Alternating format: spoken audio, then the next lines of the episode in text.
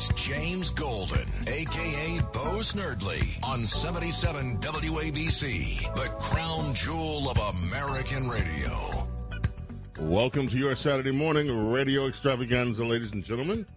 If you'd like to be part of our program today, and we have a jam packed program ahead of us, 800 848 WABC is the number to call 800 848 9222.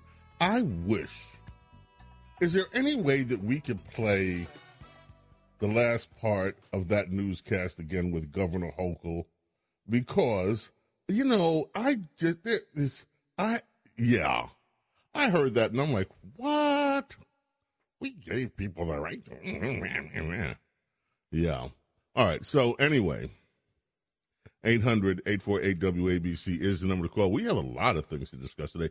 You know, Alex Jones, I have not talked about Alex Jones much, and I hope I'm not going to make it personal today. Alex Jones was uh, ordered to pay $45.2 million, $45.2 million in punitive damage to Sandy Hook parents on top, on top of the 4.1 million in compensatory damages. This is in the defamation case brought in 2018 over his repeated false claims that the deadliest elementary school shooting in American history was a hoax. Mr. Jones was not in court as the jury read the unanimous verdict. Friday marked the first time that Alex Jones who is called by the Daily Mail an influential purveyor of far right wing conspiracy theories. It's the first time he has faced financial repercussions. He said that the uh, that no one died at Sandy Hook. The attack was a ruse, a ruse staged by gun control advocates to manufacture anti-gun sentiment. Some of the parents, of course, offended, brought suit. And um, the jury found. Now, of course, Jones was broadcasting again last night, and he. what do you think he did? He came with even more conspiracy theories. In uh, his show last night, he said the trial against him was a coordinate was coordinated and run by billionaire philanthropist George Soros and operatives. He didn't identify who the operatives were. He accused the judge in the case, Maya Guerrero Gamble, of being a blue haired SJW, insinuated she was corrupt by saying she altered the record of the trial. SJW is uh, the acronym for Social Justice Warrior. He also says his net worth is below $5 million, so good luck, I guess, trying to get the $45 million and the 4.1 million. All in all, almost $50 million, $49 million. Now, thanks. Now, Texas has laws about how much can be awarded, so we'll see whether it goes. Diego has the Hochul bit that was in the news, top of the hour news. Go ahead and play it, Diego. New York Governor Kathy Hochul was asked if she supports the concept of giving judges the ability to consider dangerousness when setting bail. Governor Hochul said officials need to review the laws that came into effect on May 9th. What we gave judges was the ability to consider severity of the offense. Is this a repeat offense? Is it a is there a, uh, a history involved here? So we now have spelled out for judges factors to consider in weighing whether or not this person should be out on the street or not. Hochul said she wants people to look at the body of what's been done. For 77 WABC News, I'm Jacqueline Carl. Jacqueline, great job, Jacqueline Carl. Uh, she wants people to look at the body. I would just amend that statement. People should be looking at the bodies the bodies that lie dead because of this jail reform, the bodies of people that have been maimed, injured by these repeat criminals that are continually let on the street by New York's bail reform. Typical politician, this Hochul, this unelected governor of New York, claiming, well, let's look at the body of the law. We gave judges what they need. If you gave judges what they need, then why in the world are we in the state that we are in with these repeat offenders out on the street? There was a story in the news this week about the number one uh, repeat offender in New York. This guy is a guy that goes in and robs retail stores and all that stuff. Over 100 arrests. 100. 100 times arrested and still out on the street. And you see this every single week of the every single week this year. You can find a case of somebody being arrested who has so many priors. You ask yourself, why are they out? Why are they roaming the streets? So, Governor, either you don't know what's in your law, or the judges don't know what's in your law, somebody here has the answer to it. Alvin Bragg declares that what he's doing is legal. It's within the law. When he releases these criminals back into society. So is it or isn't it? I don't believe Governor Hochul for one minute. This is an election year politicians say anything. Believe what you see happening in the city. Believe what the news is when you see for yourself these repeat criminal criminals. It's all over the news. How many times they've been arrested before? Some of them don't even spend a full day in jail before they're released again. And this is all due to the bail reforms that this Democrat administration, Cuomo before her, and the city put into place.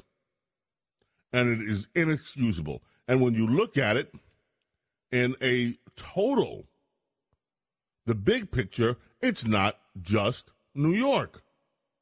It's everywhere Democrats run every big city. So I don't know whether people are going to buy this nonsense that she's spouting now. They always point the finger somewhere else. They never take responsibility for the policies that they enact. These are Democrat policies that are literally killing people in New York.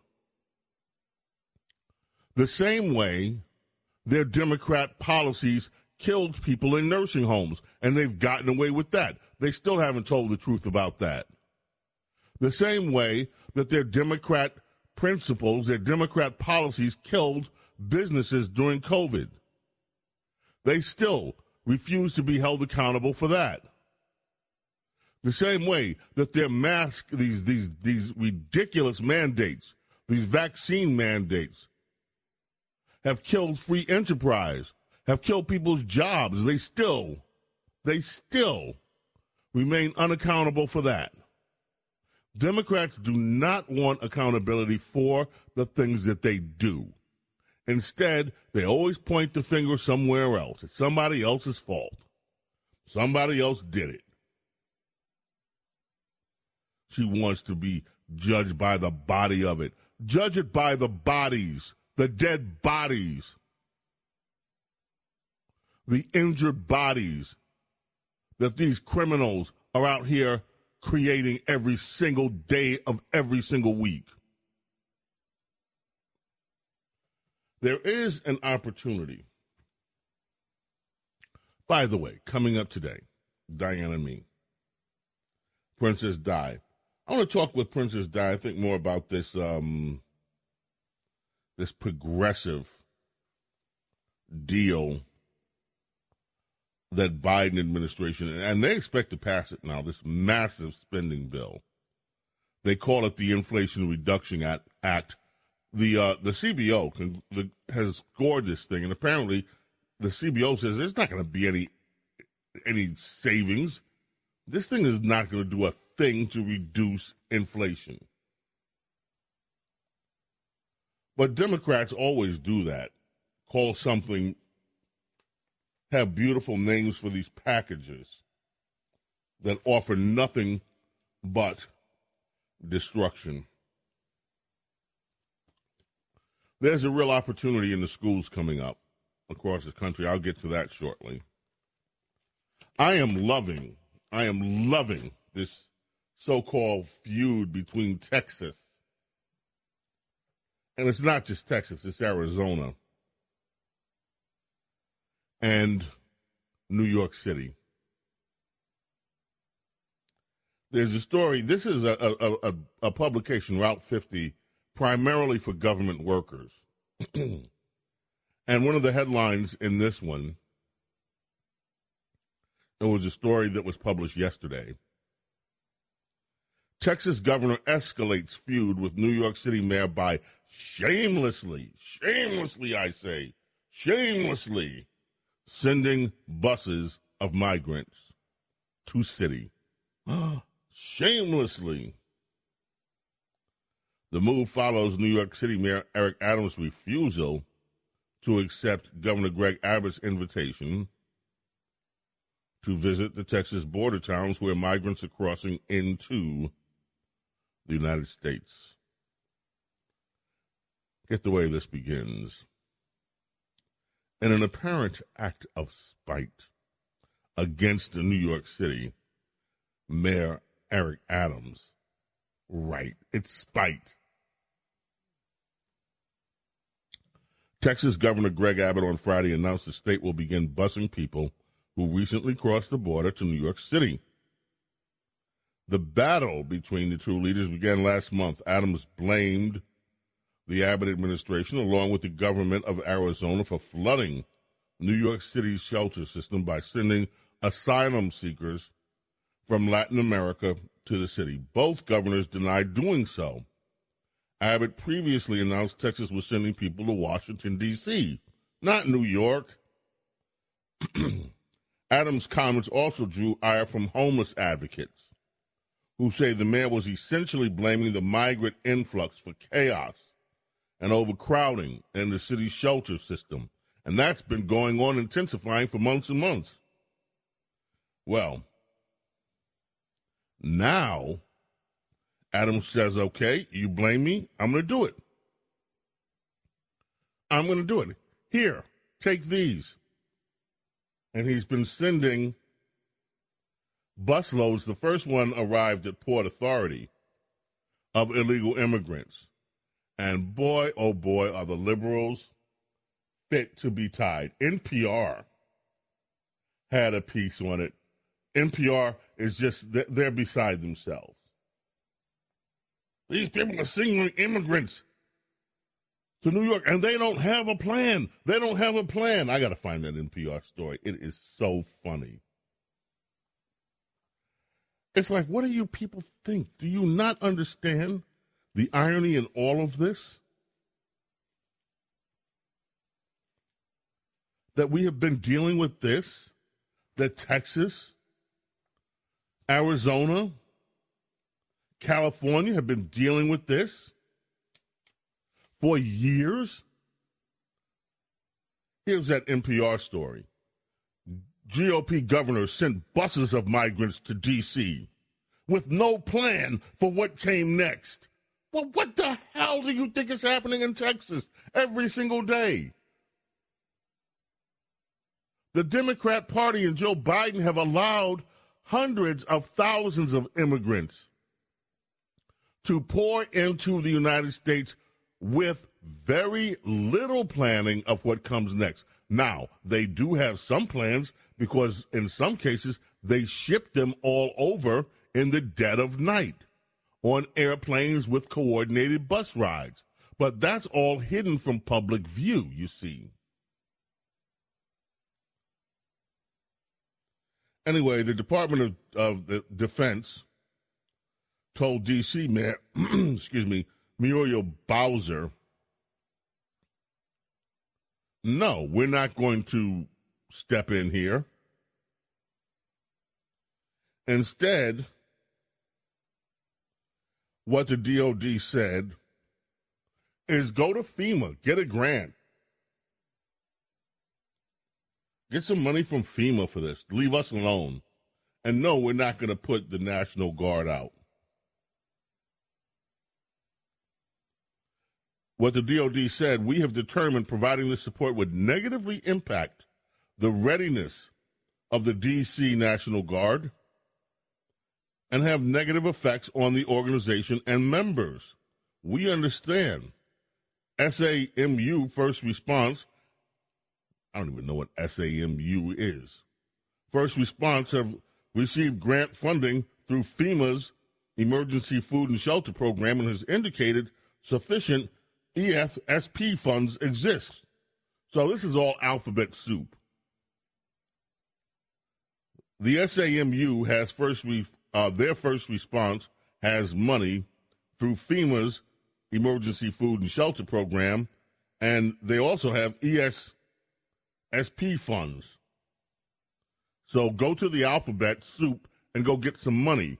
It's what the Department of Defense told Washington, D.C.'s Mayor Muriel Bowser. Wow, we have to take a quick break. Coming back, so much more right after this. Don't go away. Talk Radio 77 WABC. Entertaining and informative. James Golden, a.k.a. Bo Snerdley, is on the air. 77 WABC.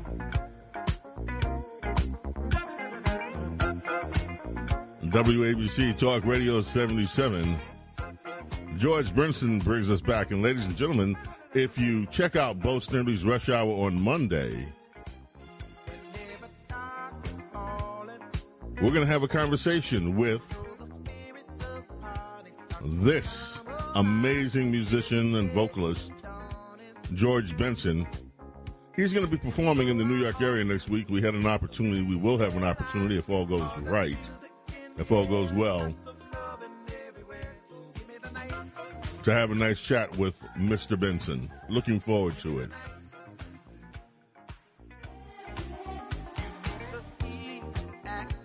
The GOP, says Dana Milbank, Washington Post, is sick. It didn't start with Trump and it won't end with him. Now, I, Dana Milbank is a hack, in my view He's a political hack. Intellectually dishonest, spin, typical uh, kind of reporting or journalism or whatever opinion that you would find in the Amazon Prime Washington Post.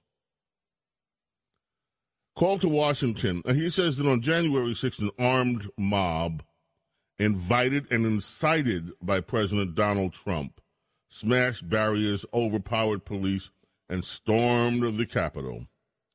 The insurrectionists scaled the scaffolding erected for President elect Joe Biden's inauguration and proceeded to sack the seat of government for the first time since the War of 1812. Well, first of all, the government was not sacked. Let's be real. There was a little bit of vandalism. There was some vandalism, and those, by the way, who did it should be punished called to Washington by Trump, who promised a wild time and sent to the Capitol with instructions to fight like hell. He did not send them over to fight. In fact, Donald Trump called for a peaceful gathering. And fight like hell is a political phrase. Democrats use it, Republicans use it. This is what I mean by intellectually dishonest. Anybody that follows politics knows when a politician or people that advocate for something say we're going to fight like hell, they don't mean physical violence. Totally intellectually dishonest. At least seven people died in the riot or its aftermath. Really? And more than 140 police officers were hurt. Some 845 insurrectionists, several with ties to white supremacist or violent extremist groups, have faced charges including seditious conspiracy. What is uh, Antifa? Which never gets to, you know, I was, I, I, this is what I mean also by intellectual dishonesty. Does anyone remember the inauguration of Donald Trump when Antifa was out in the streets committing vandalism in Washington, D.C.? The left never seems to talk about that.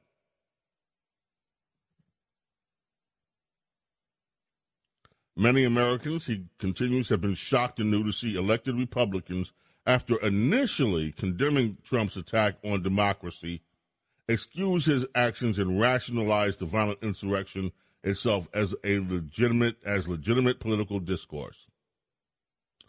But he says a sober look at history might have lessened the shock, for the seeds of sedition had been planted earlier, a quarter century earlier, in that same spot on the west front of the Capitol on September 27, 1994, more than 300 Republican members of Congress and congressional candidates gathered where the insurrectionists would one day mount the scaffolding. On that sunny morning, they assembled for a non-violent transfer of power.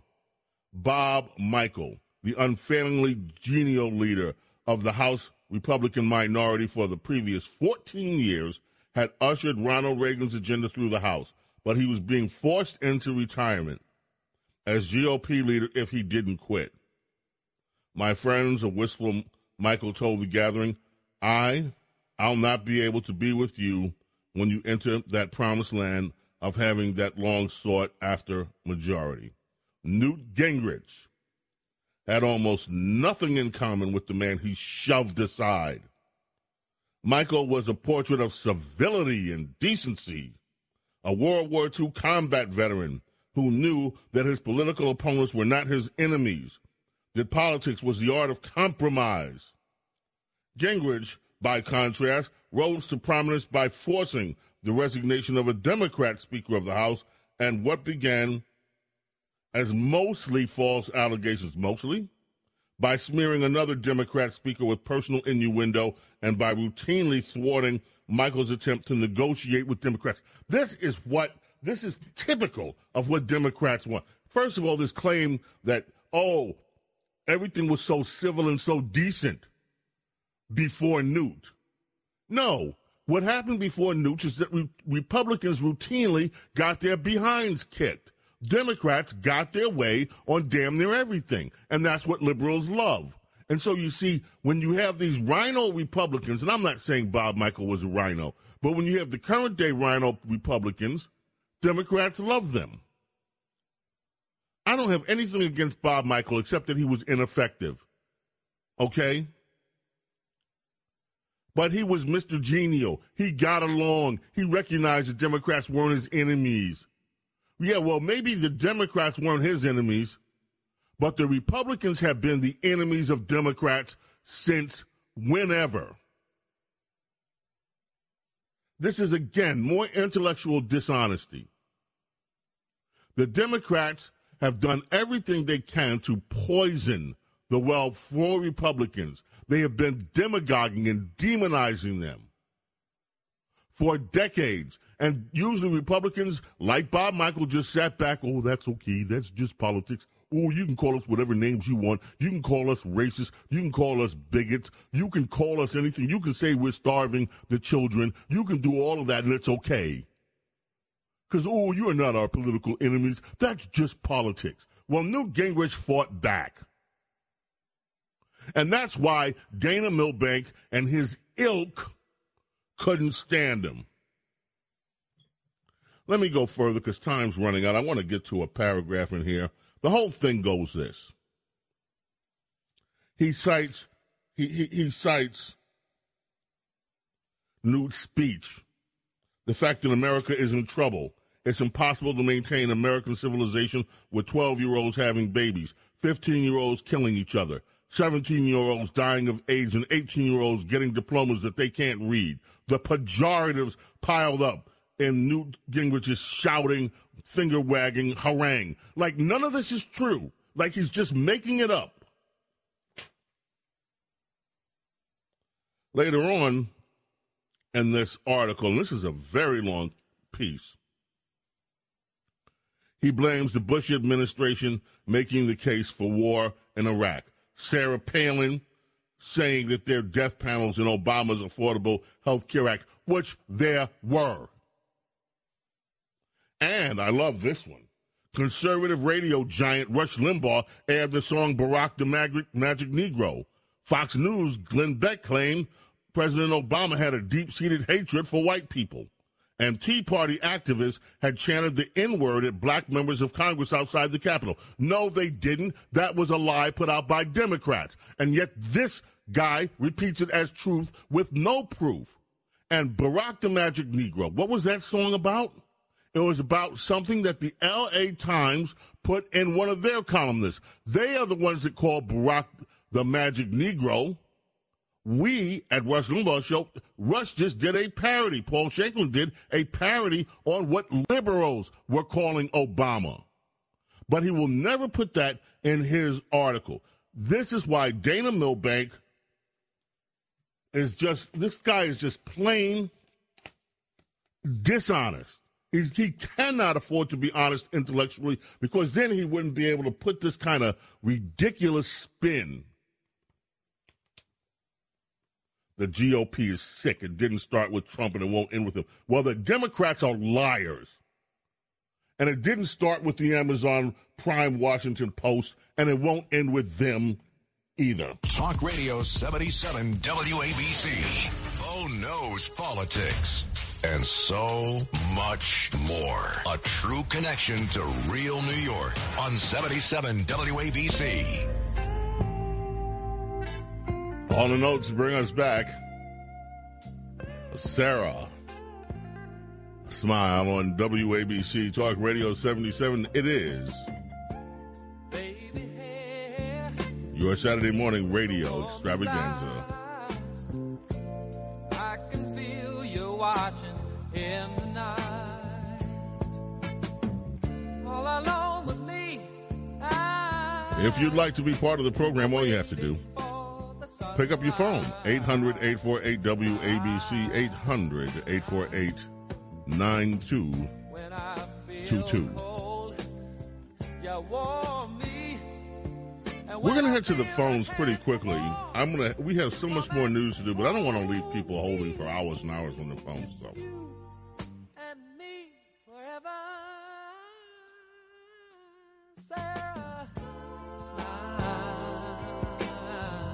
let's start off in New Jersey with uh, Ralph.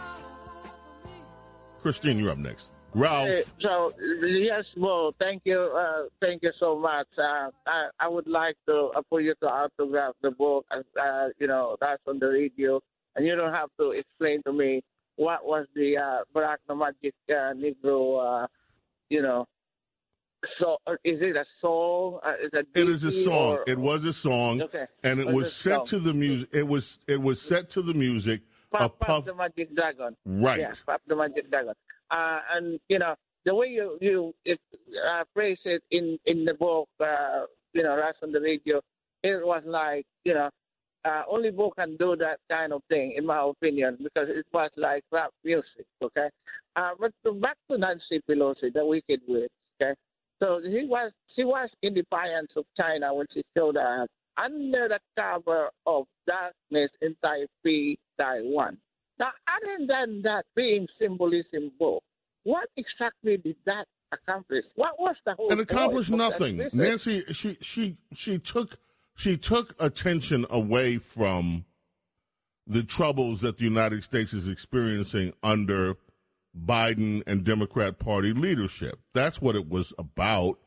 It was about a day where we could focus on something other than the soaring inflation the soaring gas prices, even though the White House says, oh, they're going down a little bit and you should celebrate. Now, we had job numbers that were pretty good, but that could have been from a combination of forces and not necessarily representative of where the economy. Look, the American economy is in trouble. We still have baby food, milk shortages out here. We still have shortages in many items in the supply chain. So, what does she do? By the way, Taiwan, heavy into chips computer chips. She and her husband, I'll tell you, this Stockville, the deal that they did with NVIDIA, it is, it has all the appearances of insider trading. So who knows what her real mission was over there, whether there was also to gain some intelligence. I, I shouldn't even speculate on that because I have no proof at all. But I don't know. I'm just suspicious of her. But what did it benefit? What did it do? Nothing. except provoke China. And by the way, I supported the idea that once she said she was going and China kept threatening, that she should have followed through because we can't give in to Chinese threats. But at the same time, China has launched now live fire military drills that simulated an attack on Taiwan. It was so intense that the Taiwanese had to put up their military as if they were getting ready to go to war. And at the same time, there's a story here I find amazing. Let me see the source of this story. It's NPR of all places.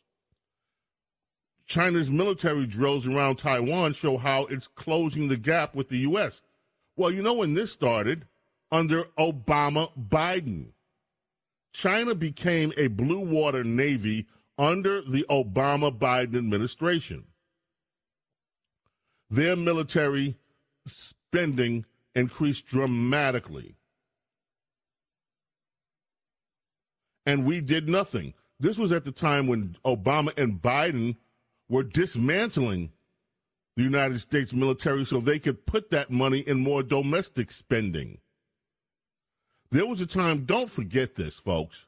This is important. There was a time when, under Obama, our military did not have enough ammunition. We didn't even have ammunition. In case our forces were, had been called to war, we did not have the ammunition to wage war under Obama Biden. And yet the Chinese were pouring money into their military. Again, they became a blue water Navy under Obama, and we did nothing. What is a blue water Navy?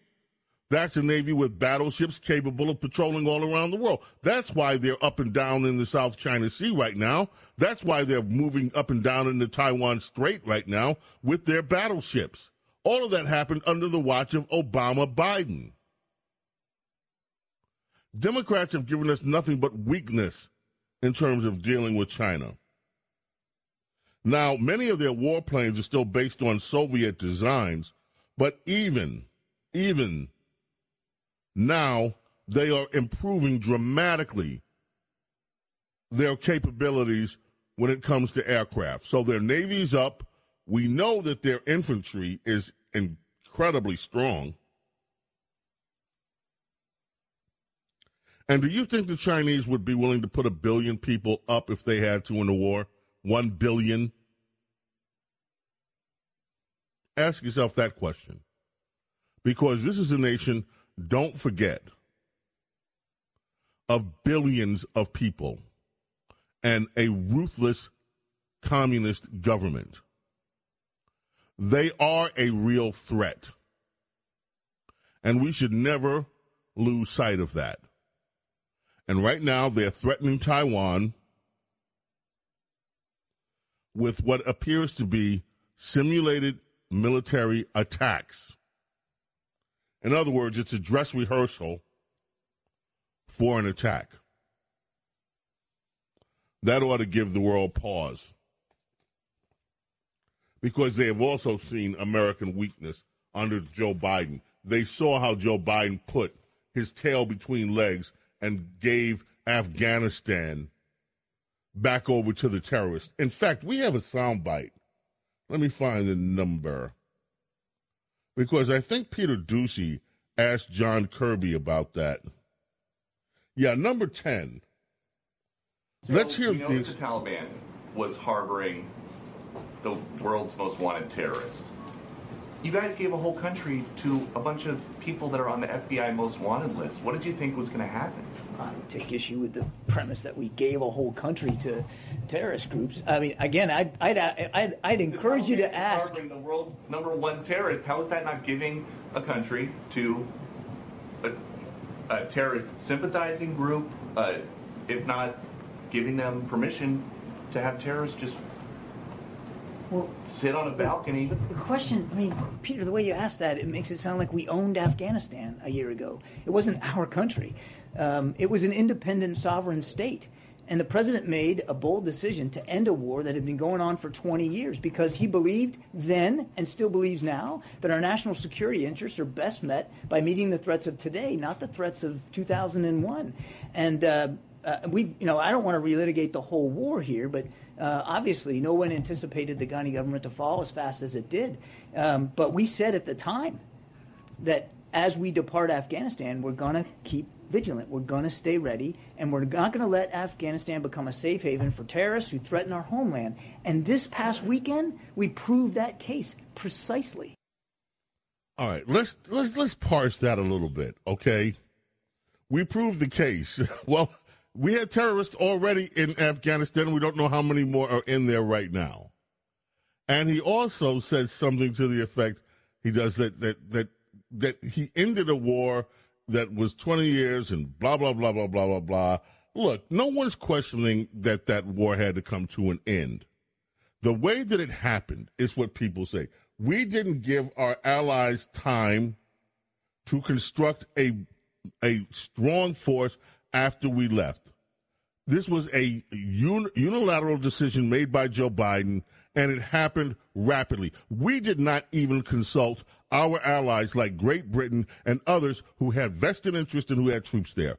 This was totally a Joe Biden impulsive move.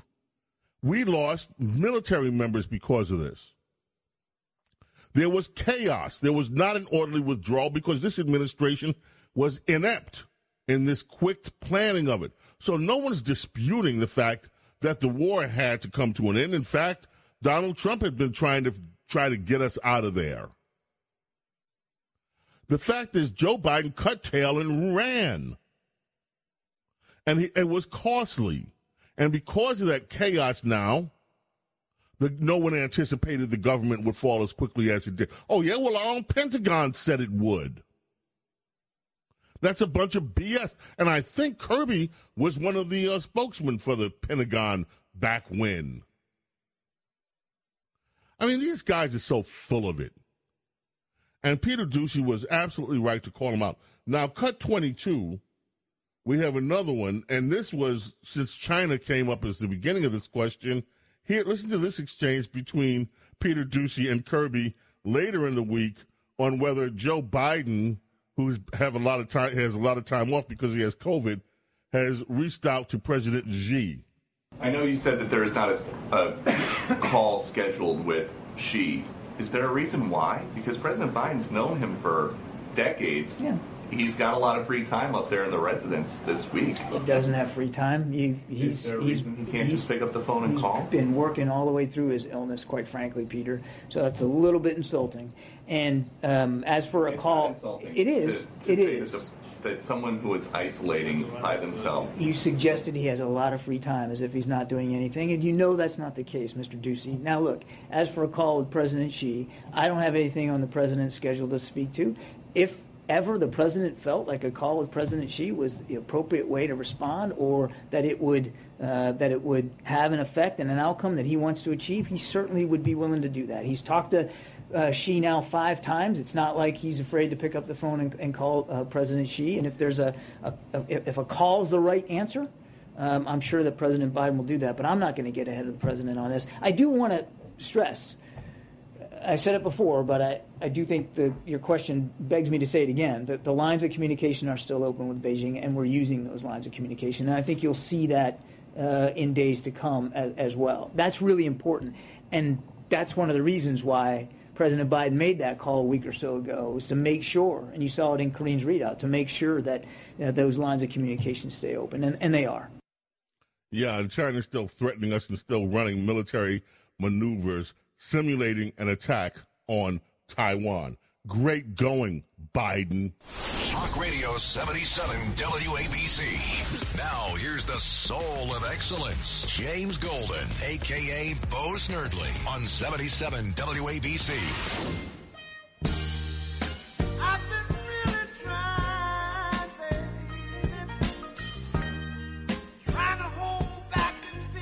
My friends, uh, a public service announcement from our Saturday morning radio extravaganza here on WABC. The Centers for Disease Control and Prevention have recommended that anyone with monkeypox abstain from sex. However, the CDC has also provided a range of ways to reduce the risk of transmitting the virus during sex as the country faces a rise in monkeypox infections.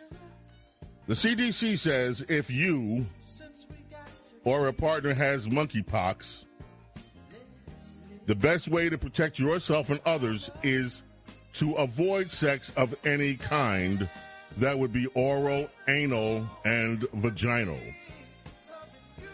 Do not kiss or touch each other's bodies while you are sick, especially any rash.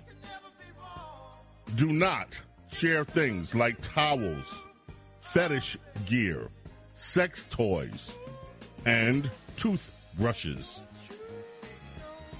The CDC has more advice on when, where, and how someone with monkeypox can have safer sex. The CDC recommends that you masturbate together at a distance of at least six feet without touching each other and without touching any rash. Even if you do masturbate together at a distance of six feet without touching each other and without touching any rash, the CDC says you should remember to wash your hands, fetish gear, sex toys, and any fabric that includes bedding, towels, clothing after having sex at six feet.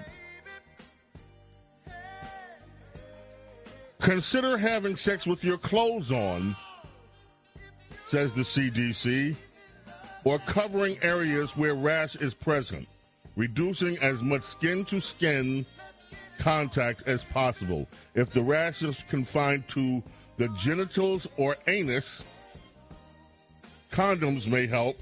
However, condoms alone are likely not to provide to prevent monkeypox from spreading. Uh, earlier this week, the Biden administration named top officials from FEMA and CDC to serve as White House coordinators to combat monkeypox, and apparently, this is what the CDC has come up with. So, once again, the instructions from the CDC masturbate together at least six feet apart, avoid touching each other, and definitely don't touch any rashes.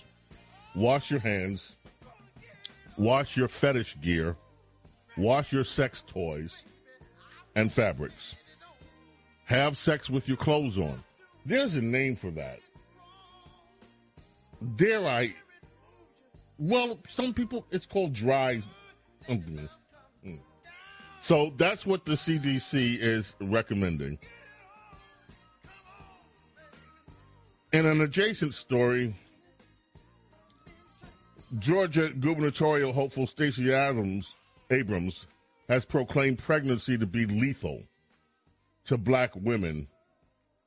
She said this on MSNBC. So, black women apparently should avoid having sex altogether.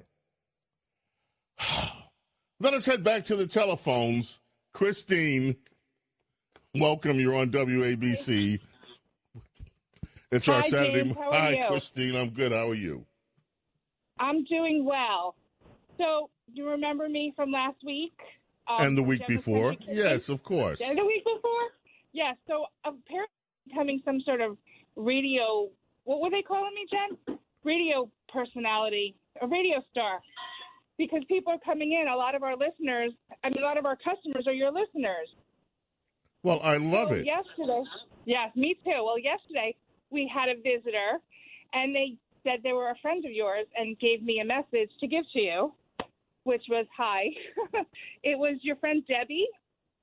Ah, Debbie you know- you know Duhame. Debbie Debbie? Du. Yes, it must be Debbie. Duhame.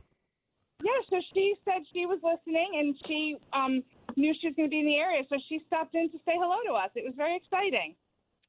Yes, And Debbie and I. who she was. too. Yeah, Debbie used to when I used to do the James and Joel show, and um, back on WABC way back when, Debbie was also a regular part of our cast. We had a cast of hundreds, but Debbie was the amazing Koki Uh-huh. Duhame on that program. So I'm glad to hear that. Oh. I'm glad to hear that your your your appearances on the show are causing people to come in. I'd like to you to Yes, give the name of your restaurant one more time, because then we're going to send the sales force over so we can hit you up for a commercial. So Christine, That would be awesome. Okay, we are. We're going to send the Yeah. sales force to you. So anyway, Christine, tell everybody where you're at. So we're Gemma's Country Kitchen. I have my business partner Jen here with me. Hi, James. Hello, and she loves Jen. you too. Jen, we've Um, heard a lot about you. Jen, we've heard a lot about you. Finally, glad to connect the voice. A lot So about you. I'm in big trouble. Every day she keeps telling me, you said I had a blank blank on live radio. we are Gemma's Country Kitchen. We're at 334 Main Street in Ogdensburg, New Jersey, which is between Franklin and Sparta. So it's it's it's between two big two big um, towns, but we're a little town in between. well, we should And- encourage people to go pay a visit. What do you guys have on the menu? It's country cooking. So what do you guys have? A lot of good country kind of breakfast, lunch, dinner stuff. We're What do you do? breakfast and lunch. Um, Breakfast and lunch. Awesome. Yep, we make awesome home fries. Everyone keeps saying best around. Um, we keep get hearing that our coffee is the best in. What are we in Sussex County? Yep, best county. Um, uh, our pancakes are great, and the bacon. is and the to die for. bacon. yes, so many people have said our base bacon is better than all the other places' bacon. Well, So, yeah. So, so we there you have it. wanted you to invited wanted to invite you to come in for breakfast or lunch and and hook up with Debbie and meet here for breakfast or lunch. Sounds like a wonderful plan. I'm sending the sales force Yeah, out we- this week. But Christine, thank you. Christine, thank you. We're always glad to have you on the show and glad our listeners are coming in. Hey, folks, I think we found our breakfast spot, huh? So, Christine, again, once more with the address. Can you put me back on with your your um screener so I can get your address? 'Cause we'll send you. We also make amazing banana bread and seasonally lemon zucchini bread. So we would love to send you some for you to try. no, it's I no love that. booty bomb or anything, but No booty bomb. happy to send you. She But would bring up the booty bomb. We'll also have a large booty. Jen just Jen, did you hear what Jen just said? Repeat eat that, Jen. it, you will. Yeah. Uh, you will have a large booty. Okay, Yeah. so guess Yeah. what? By the way, my the, the booty bomb that I ordered has not come. People are saying what? I'll tell you about the booty bomb shortly, folks. It hasn't come in yet. We're still waiting for the booty bomb. One more time for the address, Christine. Gemma's Country Kitchen, 334 Main Street in Ogdensburg, New Jersey. All right. Thank you so much. Great hearing from you, Jen. Great hearing from you too. Thank Thanks, you so much. Have a All great right. day. You too. Let us head over to Staten Island and Gary. Welcome. Thanks for holding, Gary. Welcome, WABC. It's our Saturday morning radio extravaganza. The illegals, the RINOs, love Come off the speakerphone. I will wait. Come off the speakerphone. I hear the echo. Yeah. Yeah. Mm. Hello. Yeah. You're still on a speakerphone. Do you, We're going to put you on hold. We're going to come back to you. Put them on hold. We're going to come back to you when we get the line straight. Let's go to Staten Island. Brian, welcome. How are you? WABC Talk Radio 77. James, it was very nice for you to let those women promote their business on your uh, show, and if I lived closer, I would certainly be there. But uh, also, I met you once years ago when me and my friend Scott LeBeta were delivering a painting to Bob Grant. It was when you were on 34th Street, you and Ross. Whoa. sure you don't remember it. Whoa, that is a while ago. Well, well, I'm glad that we have met. What's on your mind today, Brian? Thank you. I think that this whole China Taiwan thing and Nancy Pelosi thing is nothing more than a dog and pony show. This is nothing more than to give China an excuse to invade Taiwan, and and this is how they're going to use it. And this is how they're going to to to to, to put their to put their planes in the air. They're going to use this whole Nancy Pelosi. Let me see if I understand all- you. Let me if, see if I understand you right. You think that actually Pelosi may be in cahoots with China, that Pelosi may have gone over there to purposely infuriate the China, or or give the appearance that the Chinese were appear, uh, uh, infuriated, so that then they would have a quote unquote reason to go into Taiwan. Is that what you're saying? That's exactly what I'm saying, and I appreciate the way you said it because you said it much better than I did. Well, you thought it. This is an interesting thought. Now, the only thing that I would say, in all fairness, and you know, it's very difficult for me to try to be fair with Nancy Pelosi, but I have to be. I have to be intellectually honest here. The only thing that I would say negates your theory is that Nancy Pelosi has a long history of saying things that irritate the Chinese. This isn't the first time. So it's hard to believe that she would be a Hunter Biden and be in cahoots. But that said, Brian, it who thinks that anything is impossible these days? Wow. Hour number one, done. Hour number two, we're going to have so much fun. But we've got some other serious things to discuss, too. Again, 800 848 WABC is the number to call if you want to be on the program. We're going to try to take so many calls today. 800 848 WABC, but we got a lot of news, too. So don't go anywhere. We're coming right back on our Saturday morning radio extravaganza.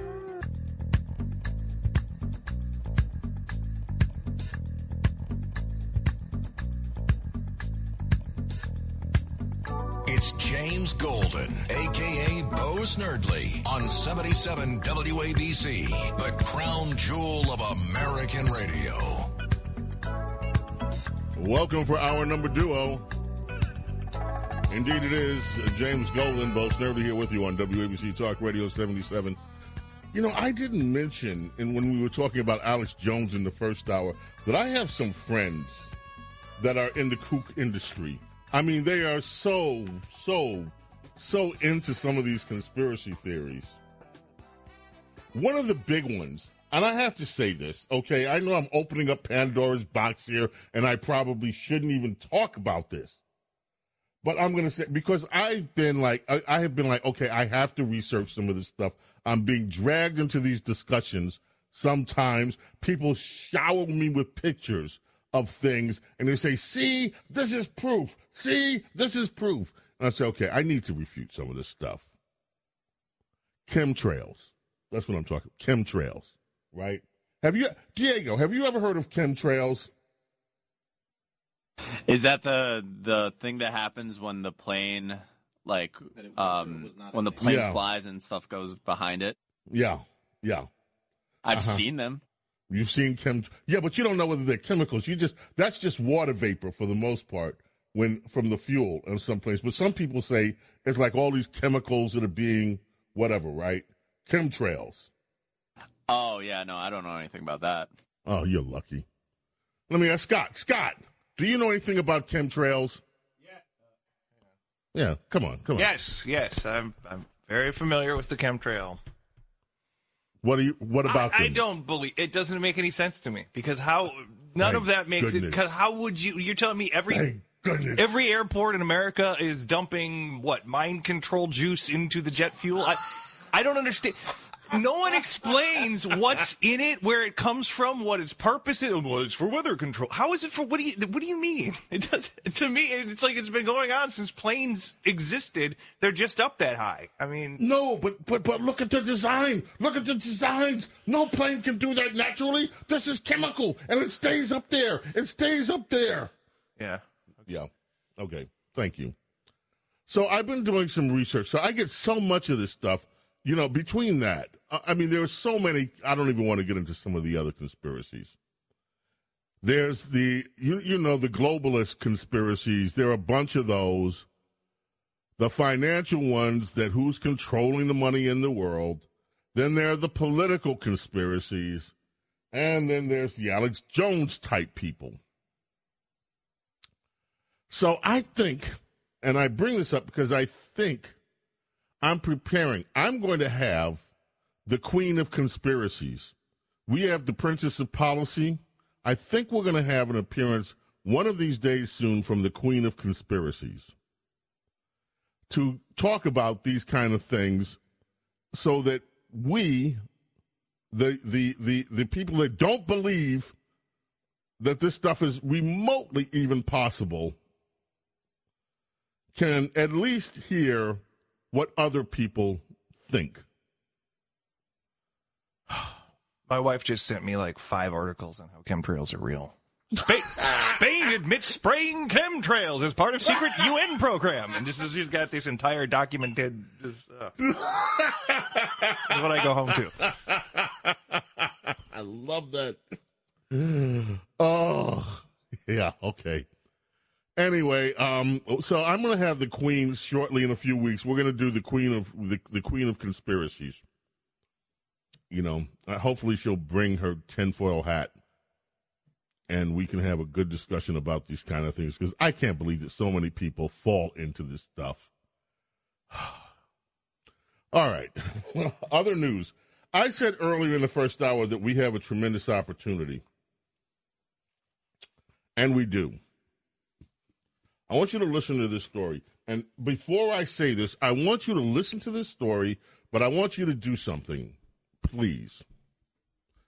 Before you listen to this story, prepare your mind. Try not to listen to this story as just a bystander. Try to listen to this story as you think a Democrat activist would listen to this story or a Democrat organizer would listen to this story. Okay, here we go. The story first appeared in Bloomberg News. It was picked up by the Amazon Prime Washington Post.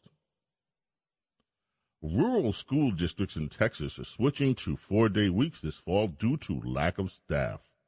Florida is asking veterans with no teaching background to enter classrooms. Arizona is allowing college students to step in and instruct children.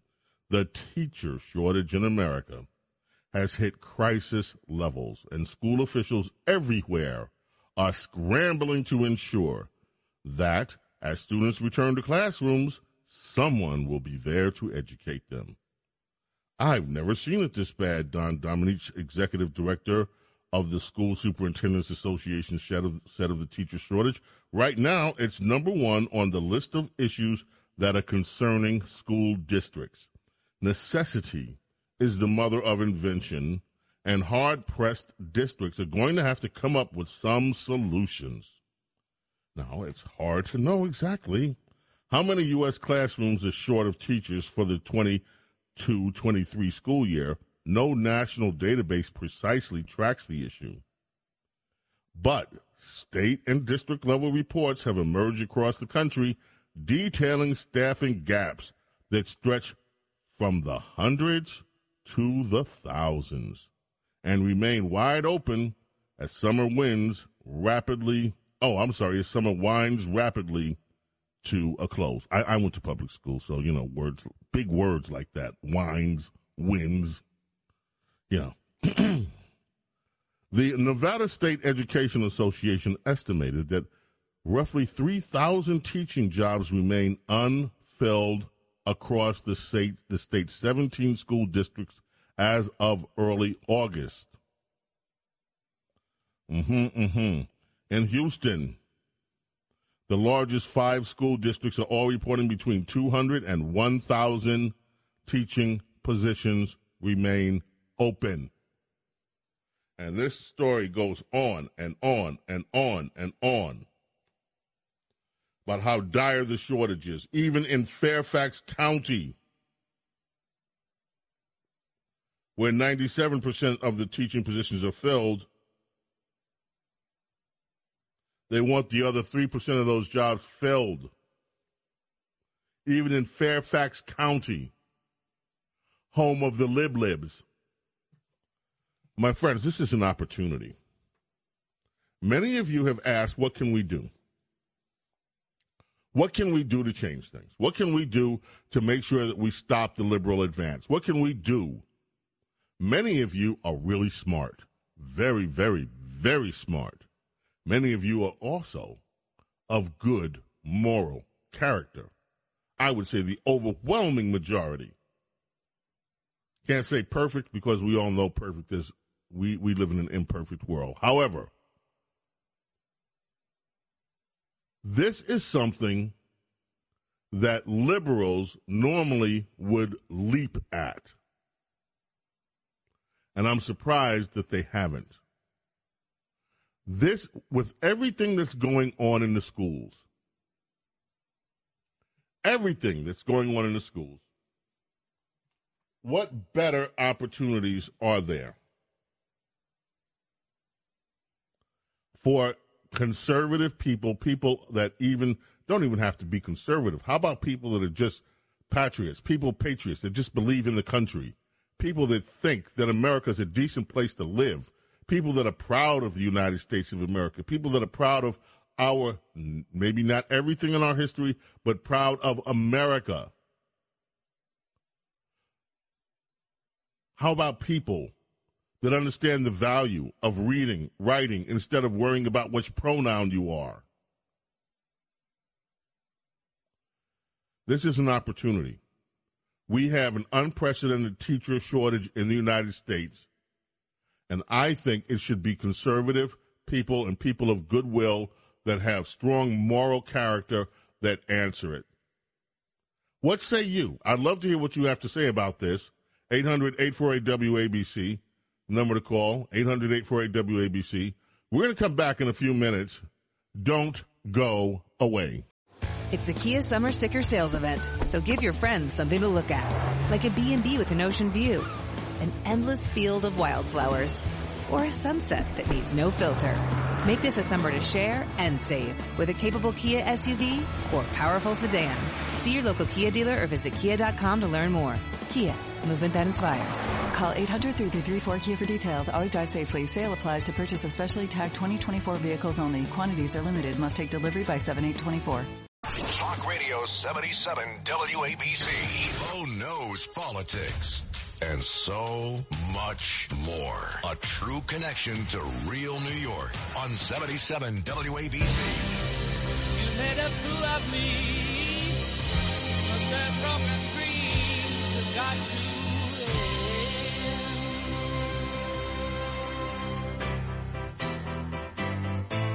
You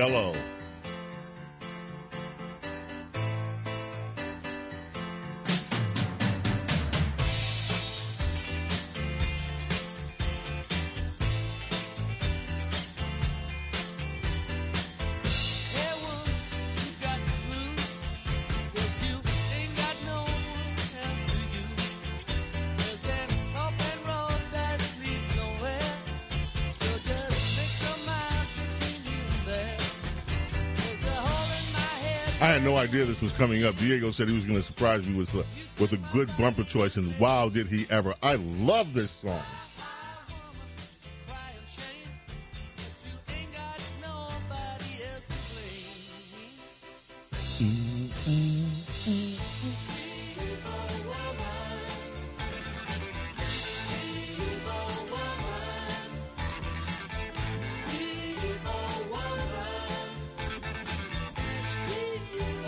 Yeah, we were just talking about Nancy Pelosi. Well, anyway, uh, Derek Hunter, my friend, columnist at Town Hall, uh, amazing uh, author, and also a talk show host down there in, in Baltimore, is on the lines with us. Hey, Derek, what's going on, man? Uh, man, I want to make a long distance dedication, Casey Kasem. I'm digging the uh, the bumper music there. Cool. Listen, man, do you believe in? Let me ask you a question, Derek. Um, I'm questioning everybody today. Uh, Derek, are, are chemtrails real? Have you heard about the chemtrails? Sadly, I have heard about the chemtrails. I, it's one of those things, Bo, where you're sitting there and you, you hear from people, and in this business, you meet a lot of people, and you're unsure whether or not they're joking. So you can't assume they're joking, but you you don't want to assume they're telling you the truth either. So you just kind of work in that gray area where you give them that knowing nod, like, yeah, yeah, yeah. Whatever the if they're joking, they'll take it as they know I'm joking, and if they're serious, they go, they're onto it. They know because you don't want to have the discussion and you don't want to offend the person. Because if you say, you know, you're insane, right? I mean, you recognize that you're clinically you need to be institutionalized. They will not stop. They'll follow you out to the car at the grocery store and explain to you, pulling things up on their phone, going, "Look at this! Alex Jones shows that. They're killing everybody." Like, oh, good lord! You just kind of go, "Yeah." You walk that fine line that you get to when you you're doing talk radio, where you're like, "This person's crazy. Just get me away." Okay, yeah, I'm going to have the Queen of Conspiracies on with me because I have been. I had to I actually actually had to the whole thing, the pictures. Here, let me send you some pictures. You see this? Do you see this formation? This formation could not come naturally. This had to come from chemtrails. Okay, so um, and there are some others too. I mean, the 5G network went OMG. Oh, it's you. You name somebody's going to find something to be crazy about. That's just fluoride in the water. When I was a kid, it was everything was a Soviet conspiracy. Now I don't know who's behind it now, George Soros or whatever. Like, they, what they're doing, what the Soviet Union was doing out in public was bad enough. They didn't need to try and control us. They were ready to nuke us to death. The, the idea that they were going to control us through fluoride in the water. And George Soros is putting horrible people in positions to be prosecutors and ignore the law. He doesn't need to sit there and work behind the scenes to make sure that our gas prices are 20 cents higher. All right. He's trying to take down the whole of society. He's going big. He's not staying home. Derek, what do you think about this thing going on with this te- with the Texas and Arizona governors sending up their illegal uh, asylum seekers to New York and to uh, Washington D.C. and the reaction from mayors Adams and Bowser? If I were in the Biden White House, I would be talking to both of them and saying, just shut up and take it. It's a couple of thousand people. You're proving the concept. They're ruining the border states and the border towns, and they're pretending it's not happening. And now you idiots are sitting here saying, no, 6,000 people is going to bring down the, the welfare state in New York. Well, what is 100,000 people going to do to San Antonio? Like what? New Mexico. What is a what is fifty thousand people going to do there? People will draw their own conclusions. So you sit there and you go, look, we'll get you some appropriations. We'll do it through some back channels. Shut your mouth. And for God's sakes, call up George Soros and say, hey, take a second from trying to ruin the country this way and help us try and ruin the country this way and cut them a check so they can buy these people some sandwiches and a refrigerator box or something so we don't have the ultimate PR victory for Republicans saying, hey, everything that they've been saying down at the southern border is true. So yeah, I, I don't understand why this how this White House works, but I'm so glad it doesn't. Yeah. By the way, on we mentioned Alex Jones. I have not made much of Alex Jones at all, but I did. We did have a call and he hung up and he said, "Look," and, and I'm going to repeat what the caller said because it was uh, on the line anyway. Because I think it's worthwhile just to ask you about this. You being a journalist, um, the the caller was going to say, "Look, the guy may be nuts." And he may have said all these things, and it's true that there, there was a hoax but there is still a First Amendment. So let me ask you a question, Derek, as a journalist. Do people have a First Amendment protection to go ahead and hoax on public airwaves the public? Well, first of all, how dare you call me a journalist? It's just that that's wildly offensive. Secondly, they should. They absolutely should. The argument that people always say is you can't say, yell fire in a crowded theater. Well, if there's a fire, you damn well better yell fire in a crowded theater. And you can yell fire in a crowded theater. That's not the crime. It is if people get trampled and injured running out of the fi- uh, the theater because you yelled fire. It's not the words yourself. You're responsible for the, the damage that is done. So you can say all sorts of crazy things. I don't.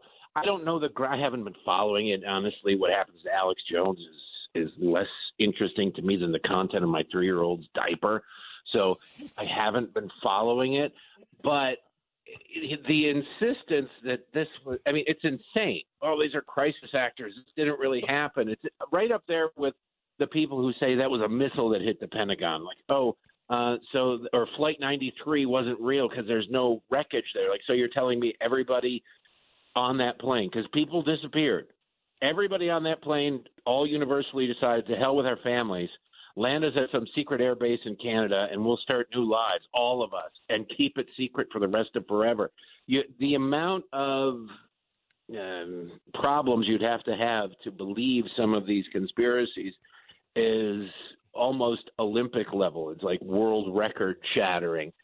But people are free to do it, and Alex Jones should be free to spew it. I don't know the grounds that he was uh, Defamation. financially It was- ruined. Yeah, defamation.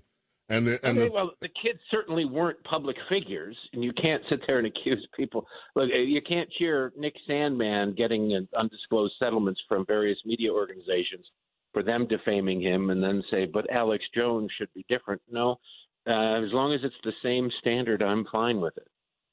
Okay, now the FBI director Chris Wray testified this week, and Ted Cruz whipped him a new one. All right, and it was over symbols and, and things like that. For instance, uh, Ted Cruz pulled out a training manual that lists um, symbols of, of militia violent extremism, and included Mhm. on the list of symbols that are considered to be now violent militia extremism is the Betsy Ross flag. Well, I don't think you realize how uh, a double cross stitch that she used can be used as a weapon, James. It's just no, it, it's it is absurd. It's incredibly st- look. I took theater courses. I know how to I know how to sew, man. Uh, but it is absurd that this is what the FBI is focusing on. But it's not surprising. Everything, every institution in Washington has been weaponized by the left. My God, they're looking at hiring 87,000 new soldiers for the IRS. I was going to Well, ask you about most- that. From what I hear, the IRS with the new hires the Democrats want will actually have a larger uh, a personnel body than the Pentagon of the United States. Yes. And more car they have more cars than they have employees, I believe, and they're being abused for personal use. But I uh, I'll tell you, I had Grover Norquist on the show. He's my former boss, Randy. I had him on the show yesterday, and I asked him a question about that. And there's a pot like they want more IRS agents. There's no doubt in this this garbage Build Back Better redo. They want more IRS agents to go after Americans. There's more people in the middle class, therefore there's more money in the middle class, not on an individual basis, but collectively. But it's also partially an accounting gimmick. There aren't 87,000 people right now qualified just sitting at home knitting, going, "Oh, the IRS is calling. I'm back in the game." They would need to be trained. They need to be educated. It's a long time to get these people. But what saying we're hiring 87,000 people to go and audit all these small businesses does is say, and it will generate 120 billion dollars or whatever. It's an accounting gimmick so they can say this isn't actually adding to the deficit. That's the real offensive part here is that they're using accounting gimmicks that if you or I used in our private businesses, we'd go to jail for. And they're saying, yeah, we're going to hire a bunch of agents and we're going to collect another hundred billion dollars, and then we'll spend that money. Well, the spending part they got covered. The revenue part never comes to fruition. So, I. Uh, there will be more IRS agents. I don't think there'll be 87,000 of them, but their target will be the middle class either way. All right, last question, Derek. You look at what has taken place on the abortion front. Uh, earlier this week, liberals were joyful. They were orgasmic. They said, We won Kansas. Yay! Abortion in Kansas. Yay! And they said, This is going to take us to victory in November. Abortion. Yay! And then yesterday, the news came out that Indiana put their foot down no abortions in Indiana, except for a number of circumstances. And of course, there's crickets in the press about what that means. Do you think that the tables now have been turned on the November elections? That all of a sudden Republicans are going to sit it out at home because abortion is now front and center, and all the Democrats are going to rev up their base, and so much that that that that red wave that we expected is going to turn purple, and then it's going to turn blue, and we're going to have a blue wave crashing over us in November. First off, I just want to point out how hilarious it is watching Democrats discover the concept of federalism. It's like watching a baby giraffe try to walk for the first time on a sheet of ice. They're like, "Whoa, wait, Kansas!" Did... They they don't know what's going on. They're confused, but they're happy, and and then some, they fall and they're upset. Um, look, on an issue like abortion, it polls highly from everybody on both sides, for or against. But if it's not the issue that moves a vote, it doesn't really matter. You know that. You can be vehemently pro choice, pro abortion. I love abortion. Give me all the abortions. And you're unemployed and you can't afford food. That's probably going to beat your your your support for abortion uh, or your support for pro. If you can't feed your family, that's kind of more important than that. If it costs you $100 to fill up your gas tank, it's more important. So the the abortion effect is already baked into the cake. The pro lifers are going to vote for Republicans, the pro abortions are going to vote for Democrats.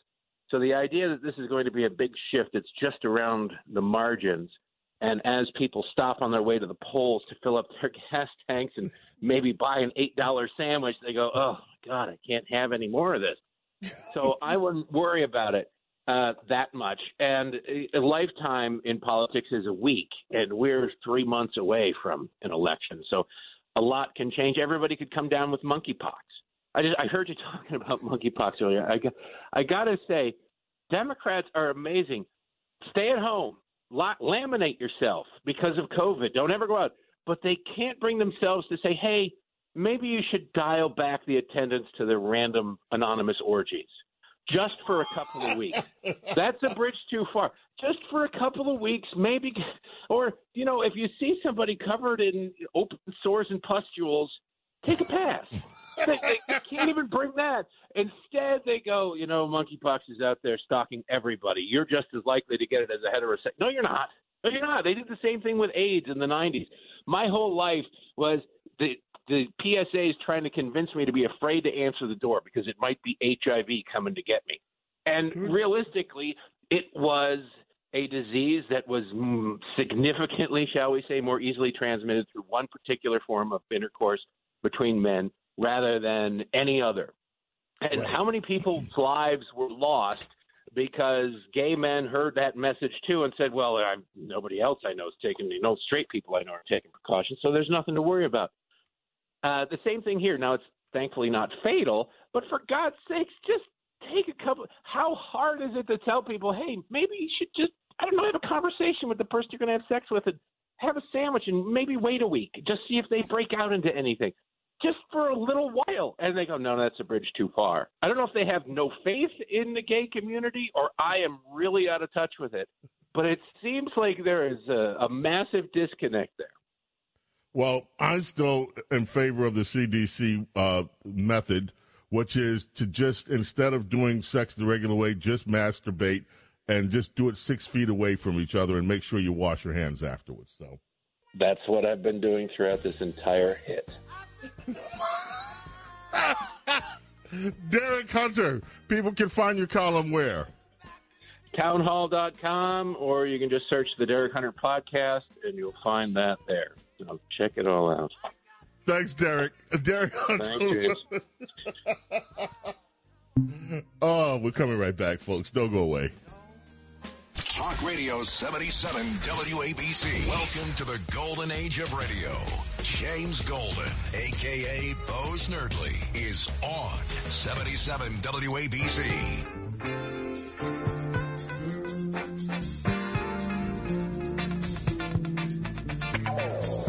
A taste of honey.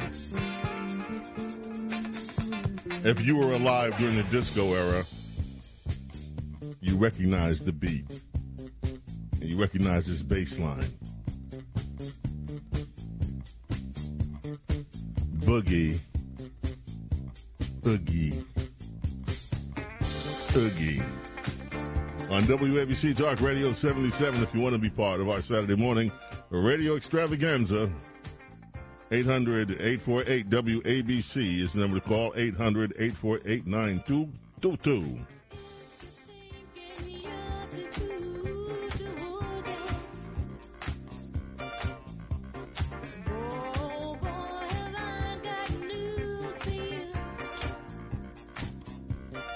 It's okay, you can dance.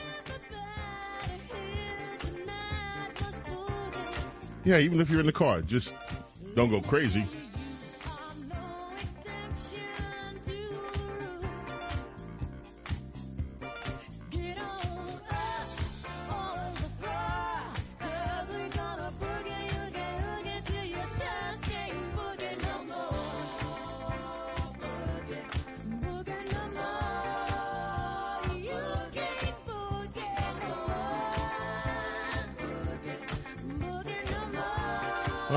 Let's head back to the telephones.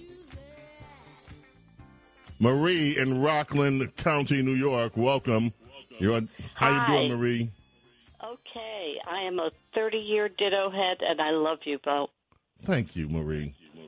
And I I actually shower with you every Saturday morning. Ooh, that was exciting. I hope we're six feet apart. At least. Thank you. Wouldn't Air Force Two have to file a flight plan?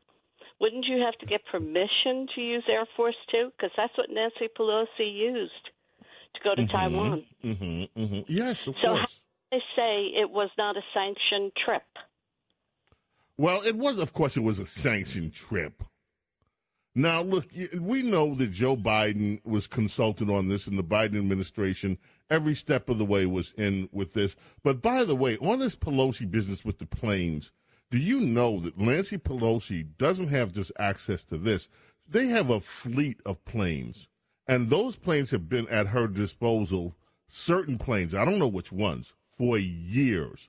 And apparently, she has had parties on some of these planes and all the rest of it, all hidden from public view because, of course, of course, the, the, the mainstream press is never curious when it comes to the goings on of Nancy Pelosi or their favorite Democrats. She and her husband, by the way, have done quite well in the stocks. They seem to be stock geniuses. Marie, thank you. I look forward to our shower next week. Let us go to John in Staten Island. John, welcome. WABC. How are you? Going once, John. Going twice, John. Let's go to Ralph in New Rochelle. Ralph, how are you doing this morning? You're on WABC with James Golden, aka Snerdley. How you doing, Ralph? I'm doing well, Mr. Golden. A pleasure to speak with you. I just wonder why do the Democrats that say they want to help, you know, the underserved communities keep putting these criminals back into those same communities? I mean, aren't they, you know, when they have this revolving door justice and these people committing a crime and they let them back out again, aren't they just hurting the people they say they're supposed to serve? Why do they do that? Um, the answer that to that question is for the same reason that they allow failing schools to exist in these communities for generation after generation. Why they allow um, not just the criminals to be back on the street, but why they why they go out of their way to say things like if you enforce the law that it's racist, why they allow any number. For instance, Social Security. I don't want to get too far in the weeds here, but anybody in these underserved communities should look at Social Security and understand that for, especially for minorities, they get the least advantage out of it. Why? Because if you look at the actuarial tables, for instance, black men have the shortest lifespans. So you can have black guys that work all their lives, and most of the time they're dead before, not most of the time, that's a gross overstatement. They stand a better chance of dying than any other group before they are able to collect their Social Security. And if you look at other minority communities, the same thing holds because of lifespan. So it ultimately would make more sense if you're talking about increasing wealth in black communities and Hispanic communities to allow people to take that money and invest it themselves in the stock market. That way they could pass it on or wherever they want to invest it. That way they could pass it on to their heirs and retain wealth in their own families and their own neighborhoods. Democrats are dead set against that. Democrats are dead set against school choice, the idea that parents should be able to send their children to the best schools of their choice. Why? And the answer has to come back. It's only one thing because Democrats aren't the most caring when it comes to the underserved communities. Democrats exploit the underserved communities. They don't care about the un- underserved communities. They claim to represent them for their own personal power. They do not care what happens to the underserved communities that they supposedly represent. That is the answer to your question. And it's a great question, and I thank you very much. Eric in Manhattan, welcome, WABC Talk Radio 77. How are you, Eric? Hey, bro. I'm okay. I'm okay. It's an honor to talk to you again. Um, uh, we, my mother and I are Trump Democrats. We became uh, fans of uh, of uh, Rush in the last few years. Luckily, yeah. Um, Thank but you. I won't dwell on that. Yeah, I mean, well, we bought into the hype for years. I feel guilty. We bought into the hype for years. You're so demonized. I'm like, who? Now it's like, what? Like, what? The guy behind the teddy bear? Is somebody behind that teddy bear there? It's like the guy was like, you know, but um, so I, you know, it's very, it's a little sentimental talking to you. But what is the conspiracy theory? You know, I I, I, I said to someone, I said to someone, um, do you, what about Hillary Clinton selling twenty percent of our uranium rights to um to Putin and and um Obama not vetoing Can it be deal? can it can it be proven with factual information? Yeah, no, but then someone will tell me but that's a conspiracy theory. So who Can it be asking? Who are you uh, okay? Can it be? No, but you, and- heard and that's- you hadn't heard that story? No, true. No, You no, know, I have heard the story, and and by the way, not only have I heard the story, I've looked into the story, and so this is my answer to you. What is a conspiracy theory? If you can prove something with factual information from a reliable source or sources, and you've done enough research to demonstrate that what you are postulating is the true version or the truth of a story, then it is not a conspiracy theory. If, on the other hand, you have things that are based in these wild assumptions where there's no proof, and especially when it comes to matters of, well, I hate to even use the word science now because science has been bastardized by Democrats with this whole COVID experience. No one trusts the science anymore because what they've done to science, which is not rely on the truth, which is not to rely on on on information that can be data that can be replicated with the same input and you get the same result. So the answer to the question is you can differentiate conspiracy theories by doing some research into what is the truth. And the truth is if you research something hard enough, often obtainable. Okay? Does that answer your question, Eric? Well, you- you're still operating in, a normal world. Any anything can be dismissed. See, let me one, one. Well, they get away with so much because we dismiss offhandedly dismiss so much stuff. The other aspect is our own tax dollars. I first heard about the spraying um, in 1985. Uh, Chevy Chase does a skit about it. Um, spies like us, and so that's reasonable. They always they spray chemtrails, contrails. So we know they're spraying something. They do crop agricultural spraying. Okay, so I- that I get spraying. Now tell me more. There's a documentary you should see um if it's still available. What on the what on earth are they spraying? What in the world are they spraying? There's barium. There's it's multi-purpose. There's barium in there. There's aluminum. There are reflective Mm. metals. Um, it, it, it, it's a Guess what, also. Eric? This is what exactly what I'm talking about. Because because I have friends that I respect very deeply, I actually did the research on this. There is a study out by it is one study, and I wish there were more, but there's one very credible story. Uh, uh, uh, uh, I'm sorry, scientific analysis of these claims, and these claims are totally debunked. And the way that they came about it was they measured where people have claimed that these chemtrails are. They measured the atmosphere. They measured um, the minerals in the and, and the uh, chemicals in the ground, in the air, and you know what they found? Everything was normal. It wasn't this stuff. I will produce next week. I don't. I, I should have printed it if I were going to talk about this. I didn't know I was going to talk about this today. I would have printed the story, But I'll I will look and, and present that uh, information next week or during the week if I can. So look, Eric, I hear you. I don't want to dissuade you. You're free to think what you think, and if you think that I'm wrong on it, that's cool too. We can just disagree. But um, I just have a very different view of this stuff, Eric. Eric, love your call. Hope to hear from you again. Good man. the Eric. the, crowded theater thing. The crowded theater thing. One more. Say one more thing. Yes, go ahead. Oh, that analogy. Oh, it's so bad because I. It's that's not free speech for the on fire and crowd theater. That's reckless endangerment, and they keep using that that same analogy to to actual free speech to compare to actual free speech. So, um, but that. But anyway, you have a great weekend. Thank you so much. Eric, thank talking. you. I appreciate your All call, right. buddy. All right. Let us go to Manhattan. Let's stay in Manhattan. And Edna. Edna, how are you doing? Ina, I'm sorry. It's not Edna. Ina, That's welcome. okay, Mr. Golden. How are you? Thanks I'm fine, thank you. call. Yes, I, I was, you know, wondering that um, people should get together, uh, especially this, the people from upper, uh, like the business people, and have a meeting and get back the po- some of the police that that that um retired. And when the mayor ran he promised those that didn't take the the covid um Those that didn't take the max the vaccine, he fired them. the vaccine yes.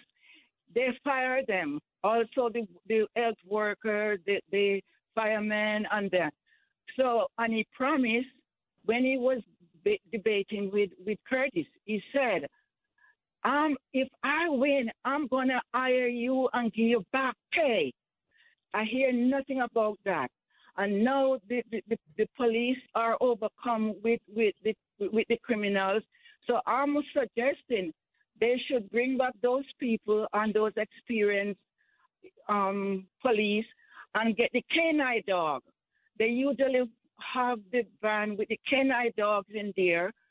When when when they when they are patrolling, anyone try to attack them, they let the dog at them, and the dog go go on after them, and they can't they can't beat up the cop, they can't do the cop nothing. They have to be burst up and run.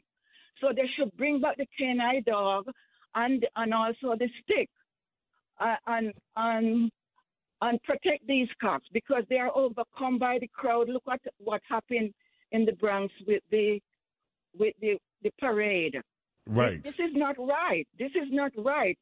These and, and what they should do to bring back the canine and the ice, ice, ice man, and also the soldiers, because the soldiers go to foreign country and die over there and defending them.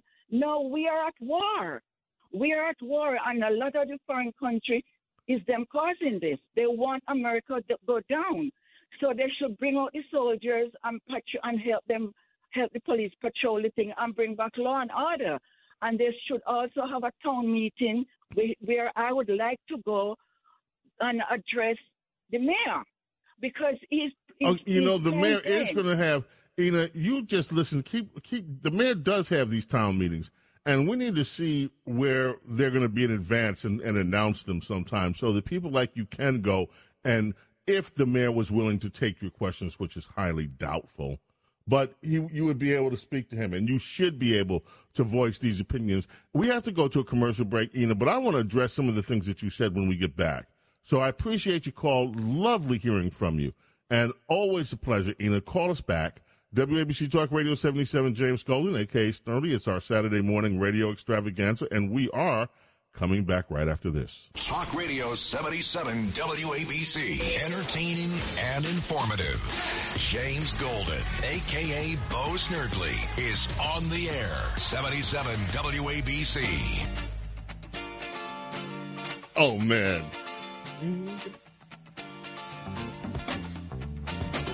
Doobies. Without love, where would you be?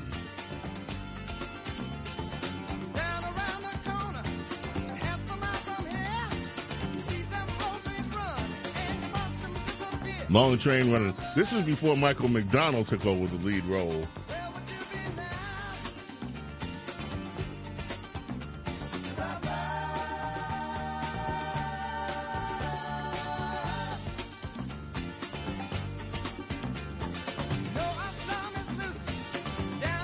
Remember, Larry Kudlow is up next.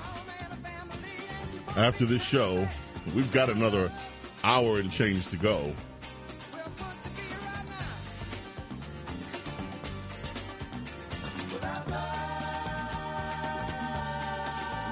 Let's head back to the telephones. Bill, Bradley Beach, New Jersey. You're on WABC with James Golden, aka Snerdley. What's up, Bill? Good morning, James. How you doing today? Good, thank you.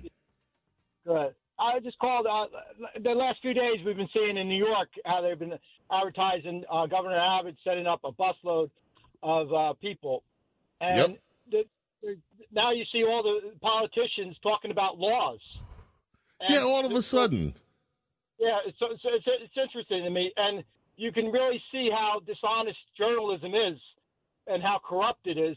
Because why aren't they down at the? Why wouldn't you follow the story? If it was a storm, you know, when there's a storm, they're down in Kentucky because of the storm, but yet they're not down in, uh, at the border, and there's a storm at the border. Yet they, they they call that a conspiracy theory. Yet they can go down there, they can prove it wrong or right. It, it, it, it's either an open border or it's not, and they can go down there and prove it. Yet they don't. They hide and they lie, and that's how corrupt the media is, and that's how actually scary it is because you can't believe anything they say and this is you know it's it's it's mind-boggling, and people let let them get away with. And if I could say one thing about the the um, abortion, uh, and it, that's what the Supreme Court said. Leave it up to the states. So Kansas, that that's what the people wanted there. Indiana, that's what the people wanted there.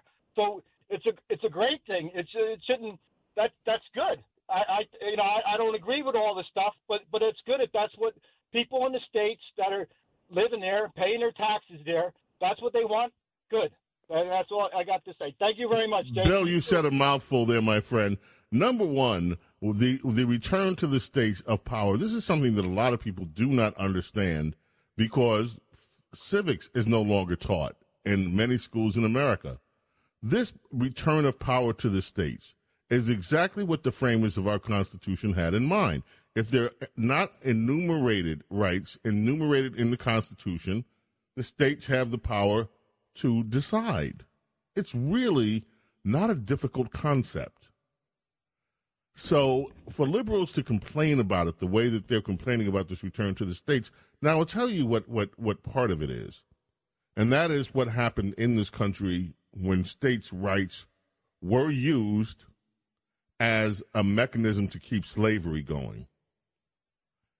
However, abortion is not slavery. It is just as morally reprehensible in many cases. But what the what the what the Supreme Court did here was allow this issue to be settled by American citizens and their legislators, not this one size cookie cutter that most Democrats now prefer everything the whole country be blanketed with their with their way of thinking on everything. So many of us applaud it, as we should.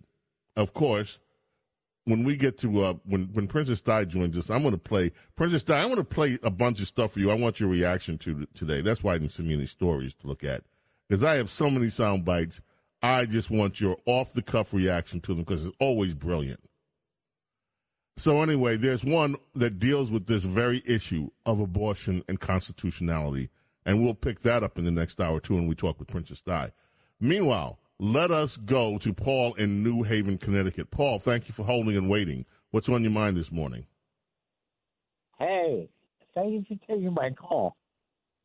My pleasure. You're a dirty Negro. Leave him up. Don't, don't, don't do not put him down. Leave this bigot up. Go ahead, Paul. Spew your hatred. Feel free. And by the way, show the world your ignorance. Go ahead, Paul. You never would have gotten on the radio show if Rush didn't die. I know who you are. I had a radio show before then. Uh, Paul, for your information, I was in radio since I was You a kid. No, they dropped your show. They dropped No, your show uh, Paul. Paul, listen to. alive. Hello, Paul. You ignorant, you ignorant human being. I moved to Seattle to do a new show over there. They didn't drop anything. You have no information. You don't know who I am. You are a hateful bigot. And I pray for you. and I hope that. I hope I know You who you you don't know who I am, Paul. Paul, Paul. Jack Enough. You know what, Paul? You should leave the bottle until later in the day. You should try to do the bottle, at least wait until the afternoon. You're slurring your words, and besides your ignorance, you sound totally, totally hateful. Now, God bless you, Paul. I hope you have a good day. I hope one day you can see past your I own, you. whatever is bothering you in your life. I hope you can get past it and have a good life. Goodbye, Paul, and good luck. Now, let us see where else we go. Henry from Queens, welcome. You're on WABC with James Golden, a.k.a. Snerdley. Mr. Snerdley, it's a pleasure uh, finally talking to you. I listened to the years to Rush Limbaugh, and I, I heard when he uh, called your name on the radio many, many times, all the time, actually. And uh, for to make the long story short, in the 80s and 90s, I used to be a Democrat, and, uh, and uh, also on to the early 2000s and 2008. I started listening to Rush Limbaugh back then, as I saw the country going the wrong way and uh, all the all the things that were going on, um, putting white against black, and all this stuff that was not going on before as much as you know they had uh, eight, eight, ten years ago. I've been looking at the country going down, and I'm I I've been you know I changed. Twelve years ago, I became a Democrat, uh, actually a Republican, and I started to research more and look into history, and I look at the parity uh, the parity in history with the United States and many other countries, like say Greece. How Greece was destroyed from within by the senators, the politicians. When, when the Greeks used to be the the Persian Empire, it, it was they were a great country. The Persians couldn't beat them. So what they did was they started paying off the senators. They started, started buying all these politicians, and effectively they destroyed Greece because they put them to fight one one against the other. That was the Peloponnesian War for 30 years that destroyed themselves. Then also, you know, and the, and, uh, Henry, we're running out of time. We're running out of time, so I'm going to have to cut you off sadly because I was really interested in what you said in your view of history, and I hope you call back with it about being destroyed from within. Yes, in some cases we are, and by the way, that's what Khrushchev and the Soviets told us they were going to do: uh, set us up with infiltrators, so we would be destroyed from within. I will say to you that America can save itself, and I am so optimistic about this country and about what we can do to affect change. It is a fight, but we have been fighting liberals since the foundation. Since the very beginnings of this country, we have been fighting liberalism in one form or another. It is a battle that goes on beyond lifetimes, and it is a battle that will not stop. We're coming back with our last hour after this. Please don't go away.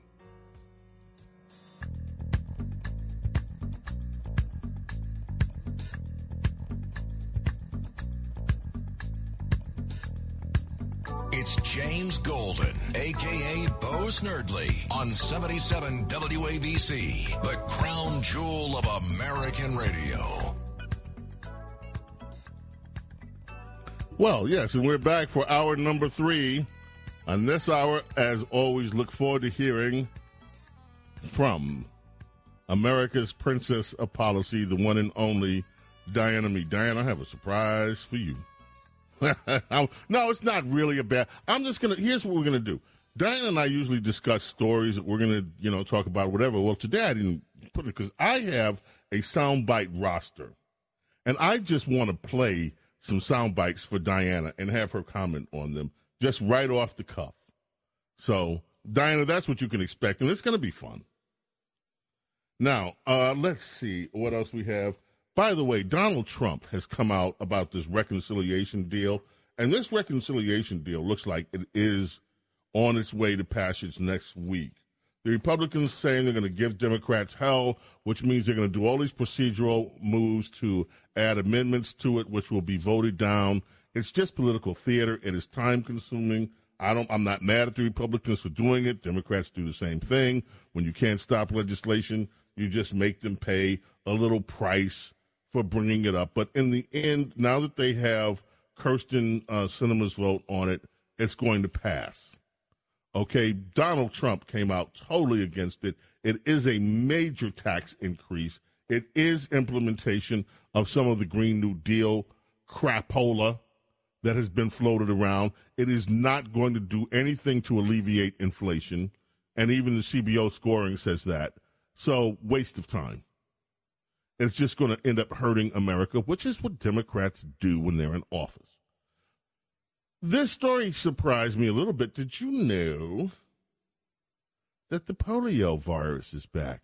it's another virus. Really? We've got a virus, you say? Yes, it's another virus. And it's not the monkeypox. The monkeypox is out there, but this is polio. Now, many of you would remember when everyone was rejoicing because polio was eradicated. It was gone. Fini, never to be shown, heard from again on planet Earth. It's back.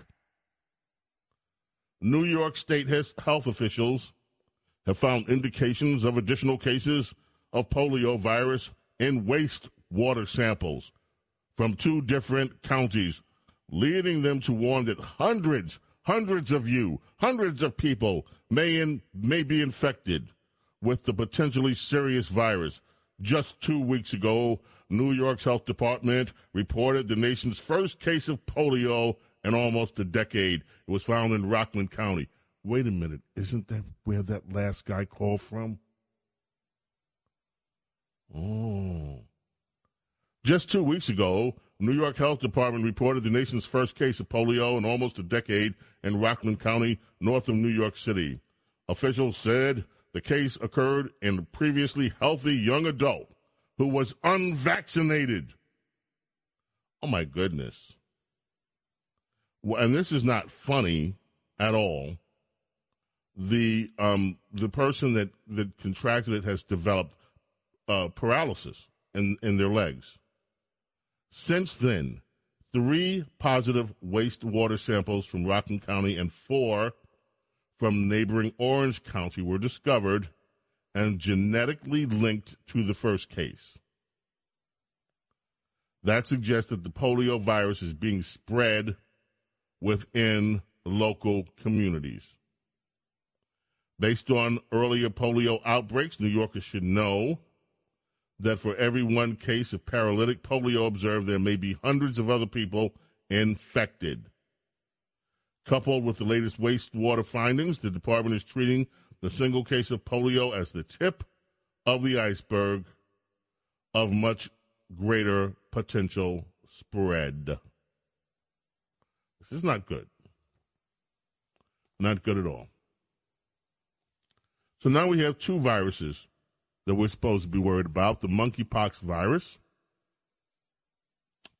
and now, in New York at least, polio again. Kudos to Ron DeSantis, the governor of the free state of Florida. He has suspended Alvin Bragg. Well, not Alvin Bragg, the Alvin Bragg state prosecutor, the Alvin Bragg like prosecutor from Hillsborough County. That would be state attorney Andrew Warren. That happened during the week. DeSantis said this state prosecutor had put himself publicly above the law by signing letters saying he would not enforce laws prohibiting gender affirming care for minors or laws limiting abortion. And so DeSantis said, okay, you've gone public. You said you're not going to you're not going to defend the laws of the state, so you're suspended. Bye bye. Well, what happens next? This is not what happens next is that the Senate in Florida, in Florida's um, state assembly, state government,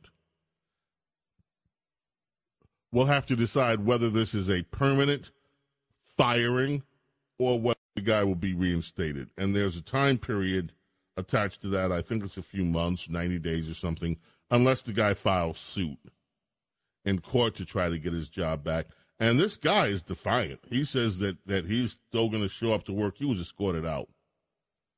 He's he's threatening to show back up and try to resume his duties. Although the governor down there has uh, has appointed another state attorney already to take his place, and of course, Democrats. This Charlie Crist guy says that DeSantis is acting like a wannabe dictator. It's funny how the dictator things happen when Republicans use their power, but they can never attach that word to their own. Like Biden, for instance, or like in this city, Adams. Now, one of the things that Ina said when she was on the phone, I wanted to get back to, she said that the police officers here should be able to use nightsticks and police dogs routinely. I guarantee you that if the canine force were expanded here in New York, it wouldn't be long before there would be more calls from the radical left of racism if these dogs were used in pursuit of criminals. How shall we say? The Democrats always say people of color. So I'll say if they were used to pursue criminals of color,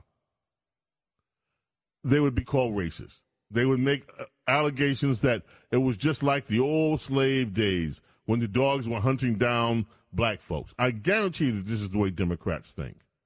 Now, should that stop anything? No. I don't think it should. I think Ina's exactly right. I think that the police department should use every weapon at their disposal to bring crime under control legally. Every legal weapon.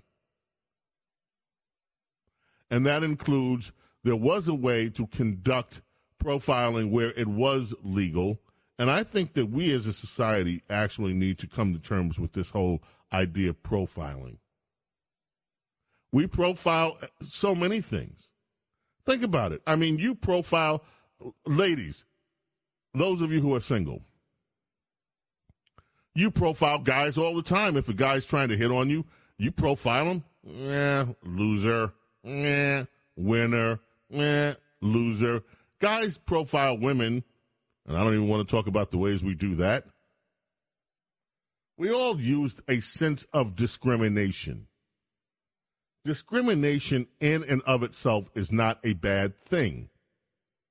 It is a natural thing that was granted to us. People have consciousness and the ability to discriminate many things. We discriminate between right and wrong.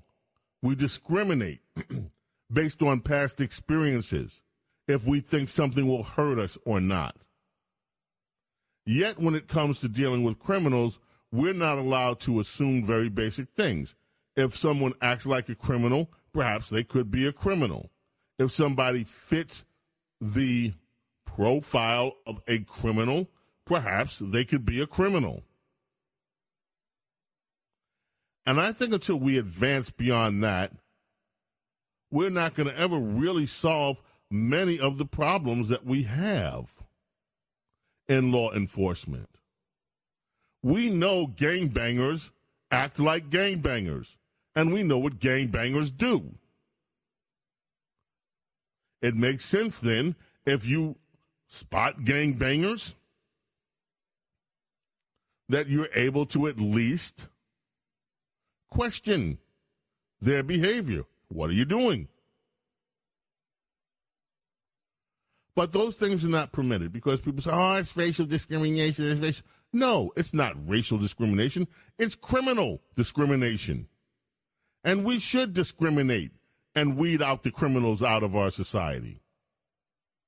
And then instead of releasing them like the Democrats, like Miss Hochul, and Mayor Adams do, we should make them accountable for their behavior. Very simple. But sadly, also in an era like this, very complicated. There was a Fox News story I saw today, and I didn't print it out about David Chappelle and how David now other now this is what happens with leadership, by the way.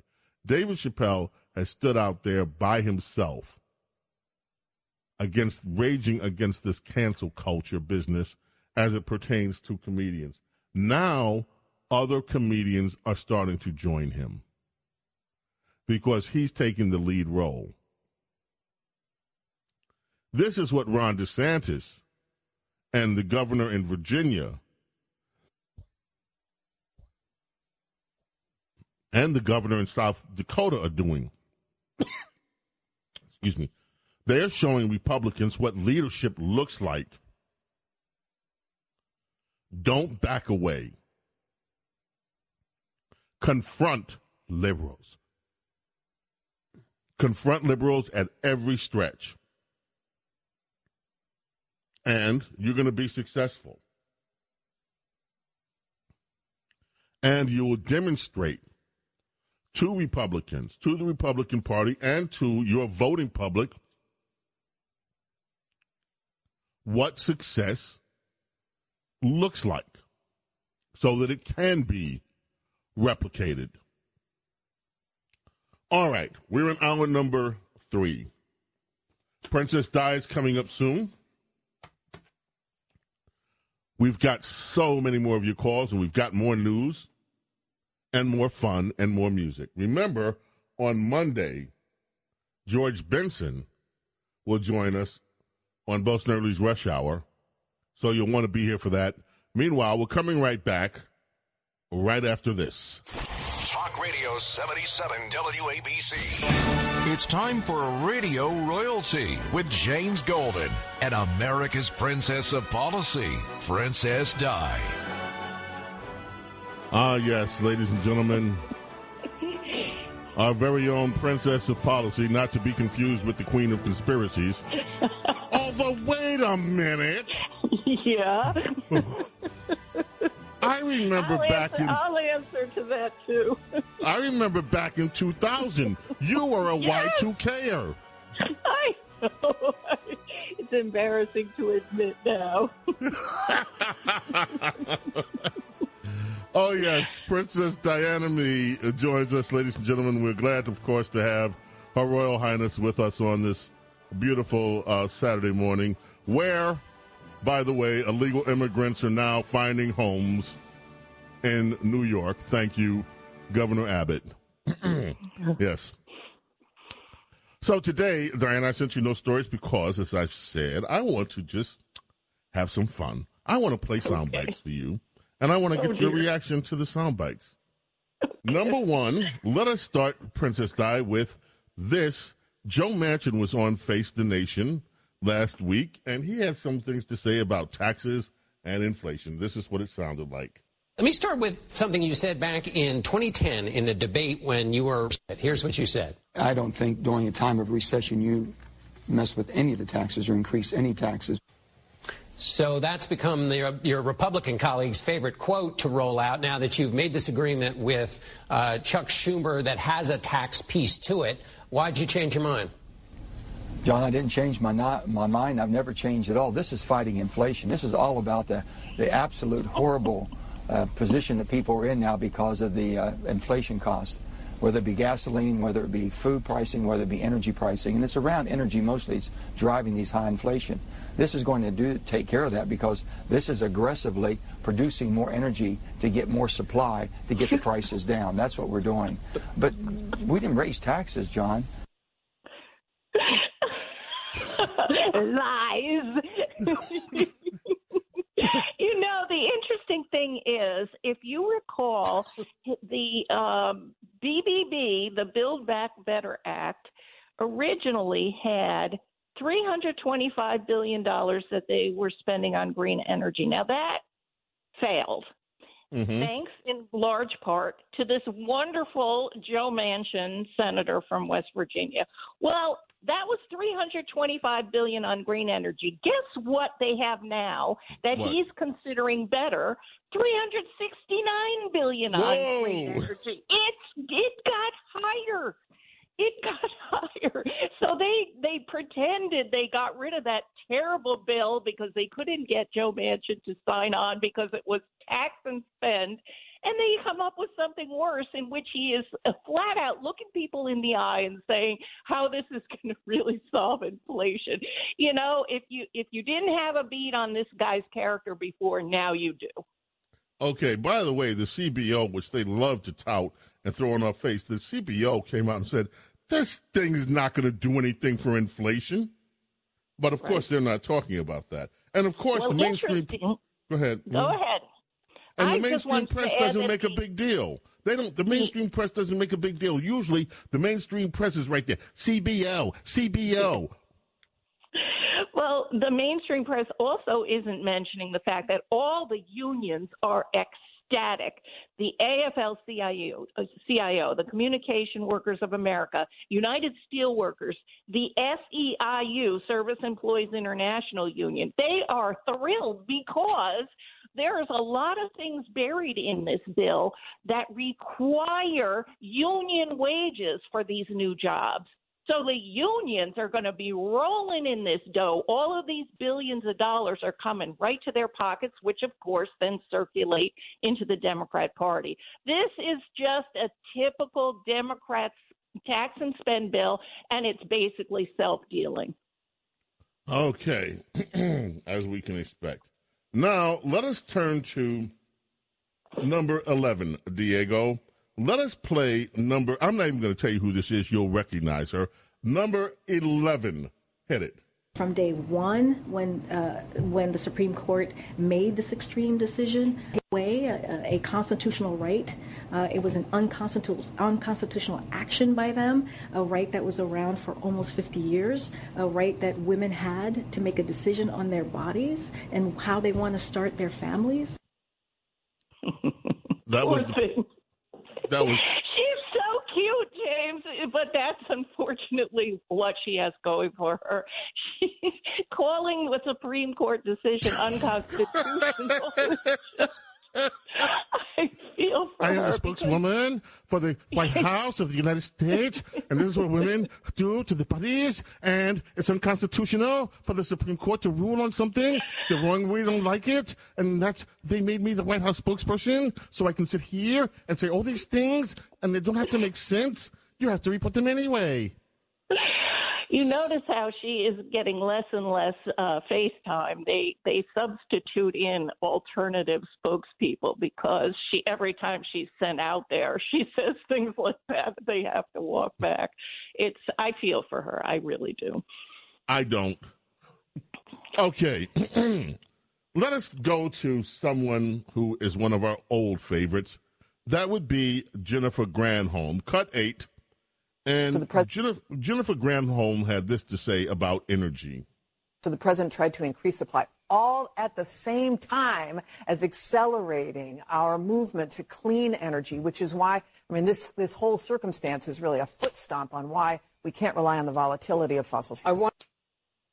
We can't rely on the volatility of fossil fuels. This woman is supposedly running the energy. This, how? I don't understand. I, Well, you know, it is the type The- of people that Joe Biden picked for his cabinet. And as you mentioned, I think last week, there's not a lick of actual business experience among them. They're all government and think tank people. And so they say things like that, which have no real world uh, co- correspondence whatsoever. It is something in the water in Michigan because after her was Gretchen uh, Whitmer, who's currently the governor of Michigan, and they just keep sending up these. I'm not going to say the word witchy with a capital B, but they send these, these arrogant, obnoxious women who are power mad, and so she is one of them. Okay, let's go down to Tejas. Cut number 21. Let us go to Tejas and check in with the wonderful Beto O'Rourke. What if we treated that teacher with the respect that she has earned, that she is owed, that we all want to give her? We don't need to tell her what version of history she is allowed to teach in the classroom. We don't need to scare the parents of those kids before her about something called CRT that I've never heard of before last year. So, Beto O'Rourke, we don't need parents telling teachers what to do. We don't need people telling not to teach CRT. Really?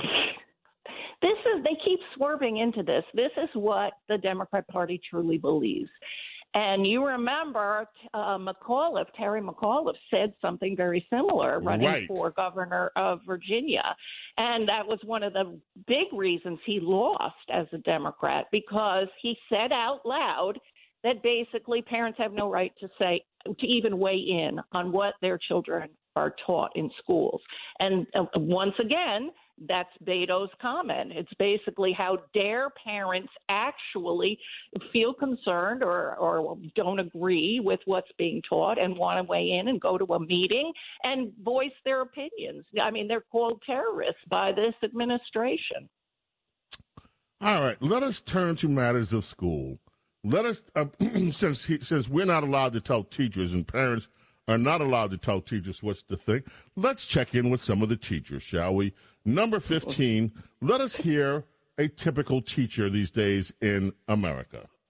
Yeah, see, it's not that cut and dry anymore because parents like you say, don't bring your feelings into it. F- off. We're not bringing our feelings into it. You are. You are. You don't like a fing book that the reading teacher picked.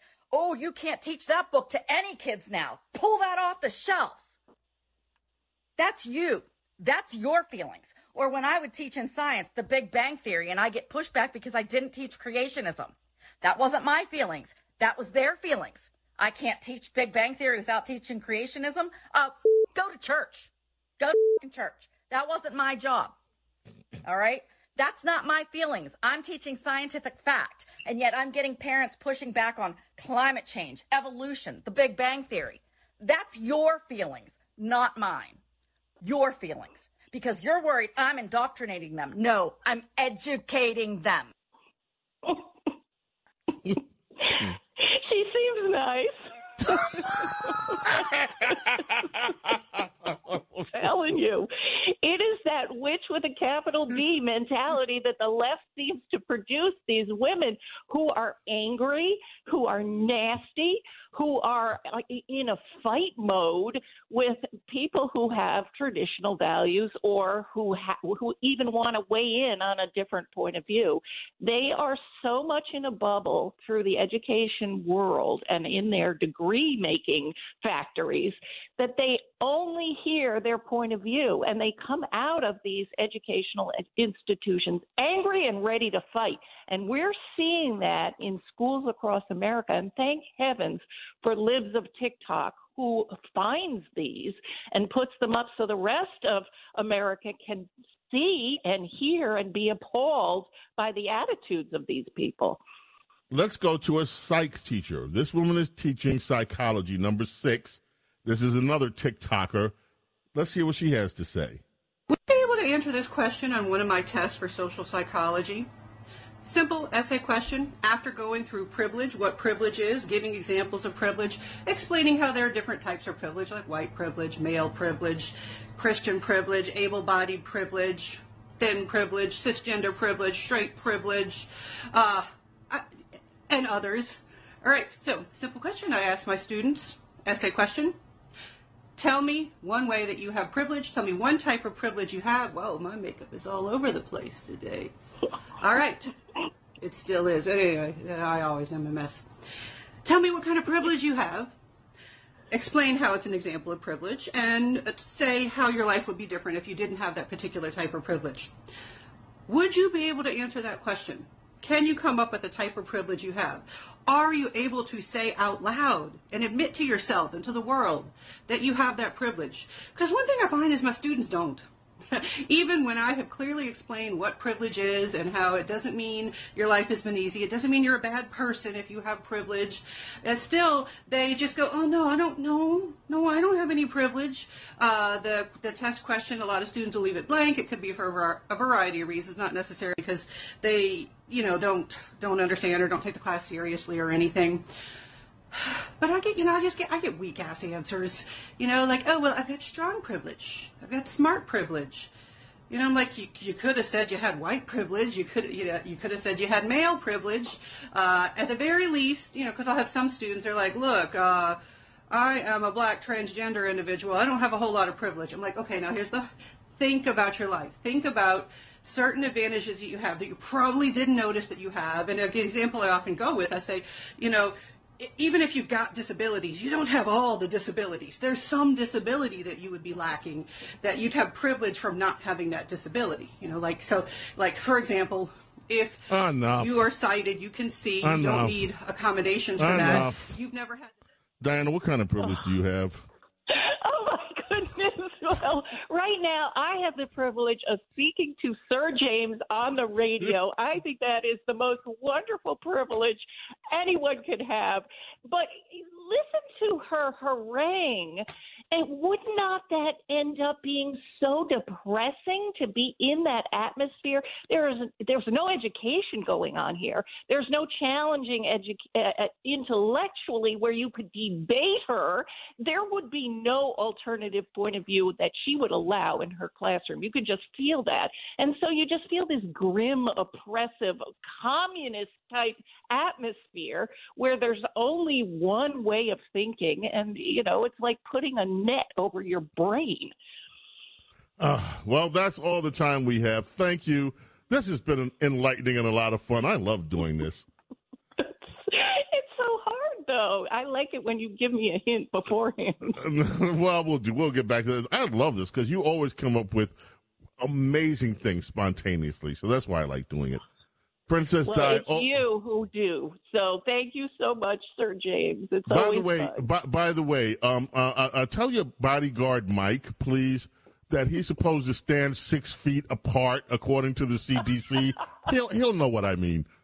I am not saying anything. Thank you, Princess Di. We'll catch up with you next week. Thank you, Your Highness. James. All right. WABC coming right back. Talk Radio 77 WABC. And informative. James Golden, aka Bo Snerdley, is on the air. 77 WABC.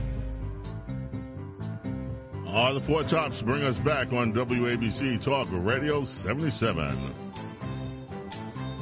Remember Kudlow up next.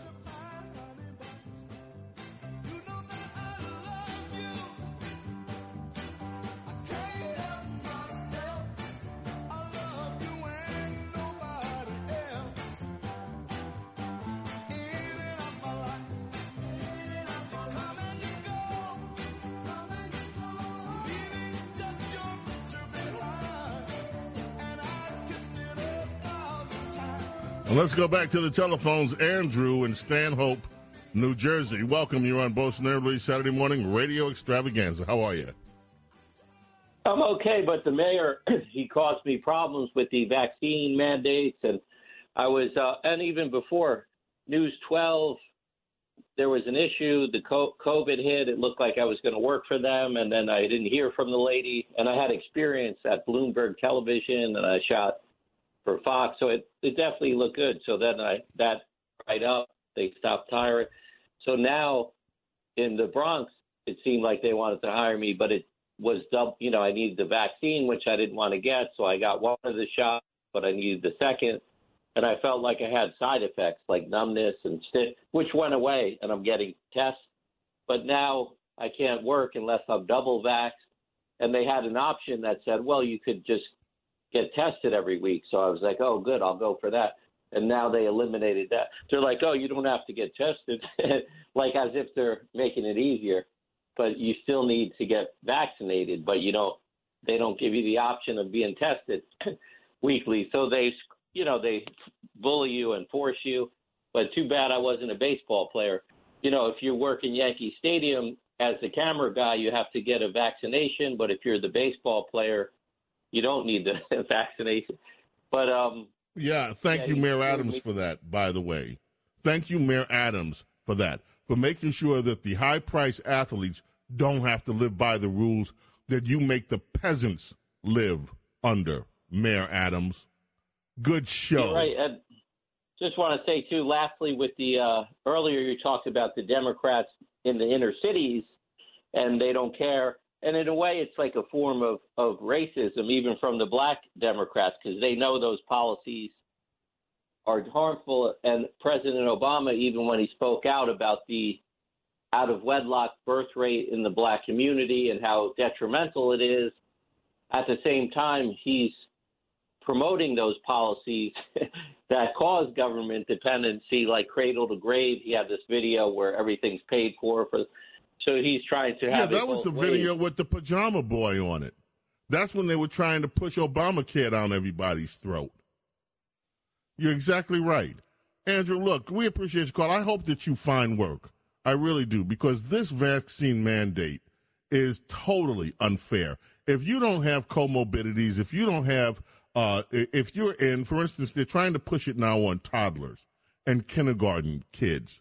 And kids, look, kids that have a 0.0001% chance of fatalities, they're demanding they get vaccinated. My question has been why?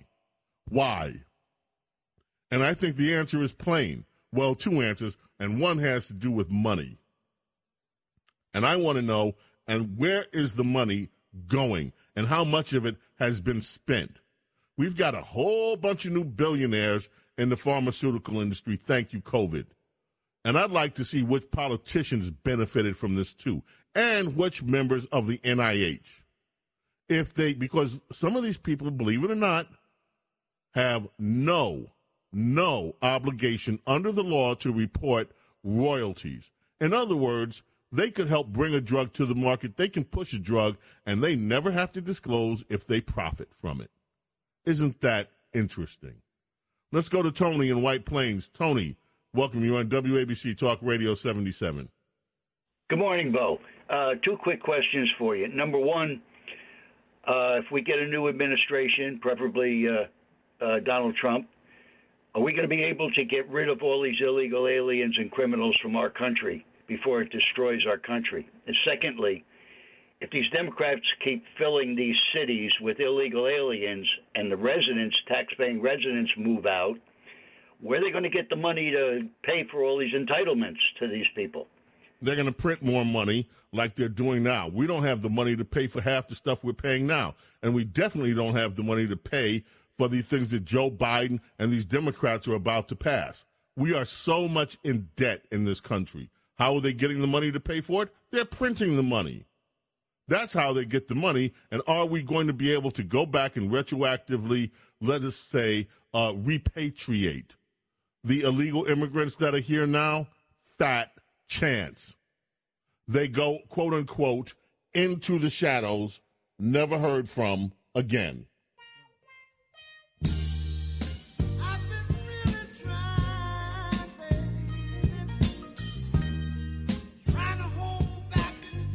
My friends, uh, a public service announcement from our Saturday morning radio extravaganza here on WABC.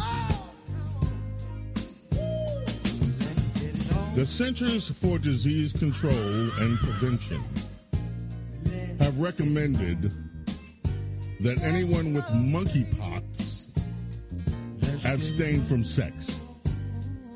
However, the CDC has also provided a range of ways to reduce the risk of transmitting the virus during sex as the country faces a rise in monkeypox infections. The CDC says if you or a partner has monkeypox, the best way to protect yourself and others is to avoid sex of any kind. That would be oral, anal, and vaginal. Do not kiss or touch each other's bodies while you are sick, especially any rash. Do not share things like towels, fetish gear, sex toys, and toothbrushes. The CDC has more advice on when, where, and how someone with monkeypox can have safer sex. The CDC recommends that you masturbate together at a distance of at least six feet without touching each other and without touching any rash. Even if you do masturbate together at a distance of six feet without touching each other and without touching any rash, the CDC says you should remember to wash your hands, fetish gear, sex toys, and any fabric that includes bedding, towels, clothing after having sex at six feet. Consider having sex with your clothes on, says the CDC, or covering areas where rash is present, reducing as much skin to skin contact as possible. If the rash is confined to the genitals or anus, condoms may help. However, condoms alone are likely not to provide to prevent monkeypox from spreading.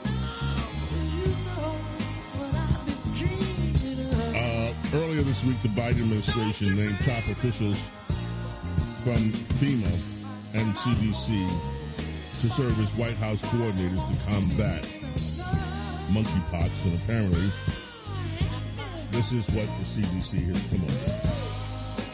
So once again, the instructions from the CDC masturbate together at least six feet apart. Avoid touching each other. And definitely don't touch any rashes. Wash your hands. Wash your fetish gear. Wash your sex toys and fabrics. Have sex with your clothes on. There's a name for that. Dare I? Well, some people, it's called dry something. So that's what the CDC is recommending.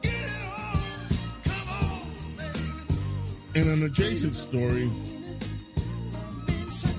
Georgia gubernatorial hopeful Stacey Abrams, Abrams has proclaimed pregnancy to be lethal to black women.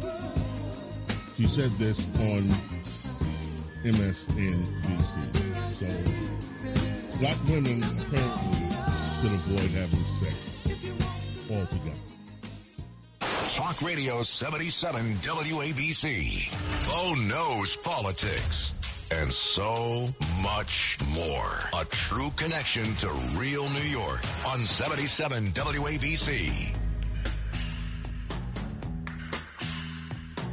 WABC Talk Radio 77. Indeed.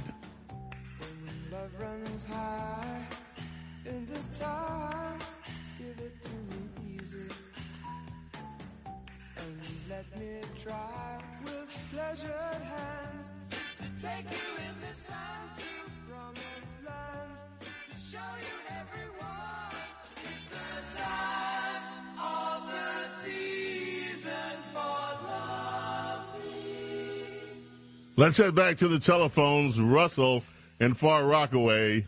You're on WABC Talk Radio 77. How are you, Russell? I'm okay, Bo. Uh, I was w- wondering about the story of the uh, polio outbreak in Rockland County. Mm-hmm. Yeah, Russell, you still there? Oh, Russell dropped off. I hope it's not the. po- Yeah, Russell. hopefully, you'll get back through. And it was the only information I have is that it's spreading, and it's not just uh, Rockland County; it's also Orange County. So far, they believe only one person has been afflicted so far with the paralytic polio. But what the story said is for every one person that gets afflicted with the paralytic, there are a hundred others, and it is in wastewater. So they're concerned that polio is making a comeback, and it's right here in New York, in Rockland, and in Orange County. Jimmy, Brooklyn, how are you? Hi. Hello? Yes, Jimmy, you're on. Go right ahead, please. Hi. Time is running Okay, out. Quickly, chemtrails, chemtrails. First of all, first thing, Prince. How come I don't hear any Prince? We and do play Prince. Prince. believed in chemtrails. Well, Prince may Prince believed in a lot of things. chemtrails. Uh, he was Okay. very intelligent. Second thing, chemtrails. When you look at a perfectly blue sky, then you see these lines. Mm-hmm. They don't disappear. Mm-hmm. They spread out and make the whole sky overcast. That is not Mhm. mist from a plane. Okay.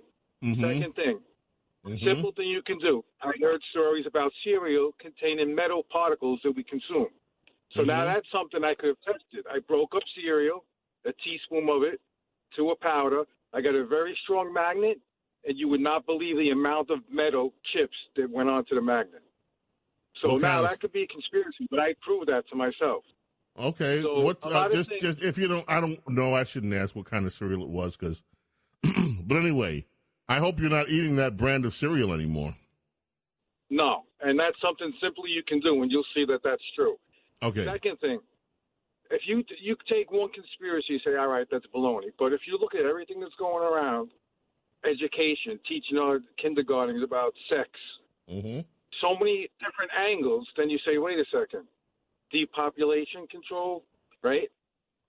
There's, you have to really dig deep. The first layer, you might say, all right, that's disproved. But who did the study? Who paid for the study? Mm-hmm. You go deeper and you start to see things that are very interesting. Mm-hmm. And one other thing, Bill Gates six months ago admitted that he puts chemicals in the air, in the fuel, jet fuel, to control climate change. I saw a video Oh, of yeah. talking about that. Okay. Hey, Jimmy, thanks a lot. We appreciate the call, bro. Appreciate it. Thank you so much. Rick in Westchester County, New York. Hey, Hello, Paul, Rick. how you doing? I'm okay. How are you doing? All right. Listen, uh, I just wanted to say that without you, uh, the talent that you have, and whoever else was behind the scenes with Rush, wouldn't be Rush. Let me tell you right now. I I, I know you need good people that are behind you to to be successful, and you Thank guys you. Are, are, are something else. You know. We But, have uh, the I just most amazing crew.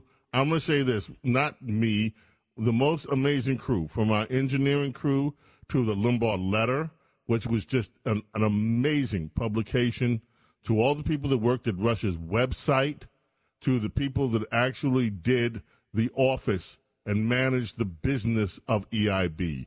There was never a broadcast family like this. These individuals were at the top of their game, and they stayed at the top of their game for three decades. It was amazing working with these people, Rick. Now, you wanted to talk about something else. What was it? No, I just wish the voters would be aware about the registration, uh, uh, update these registrations here in the state of New York, just because of the upcoming gov- uh, gubernatorial election and how many people that don't exist uh, are going to get to vote. And it's not right for the people that do exist, you know.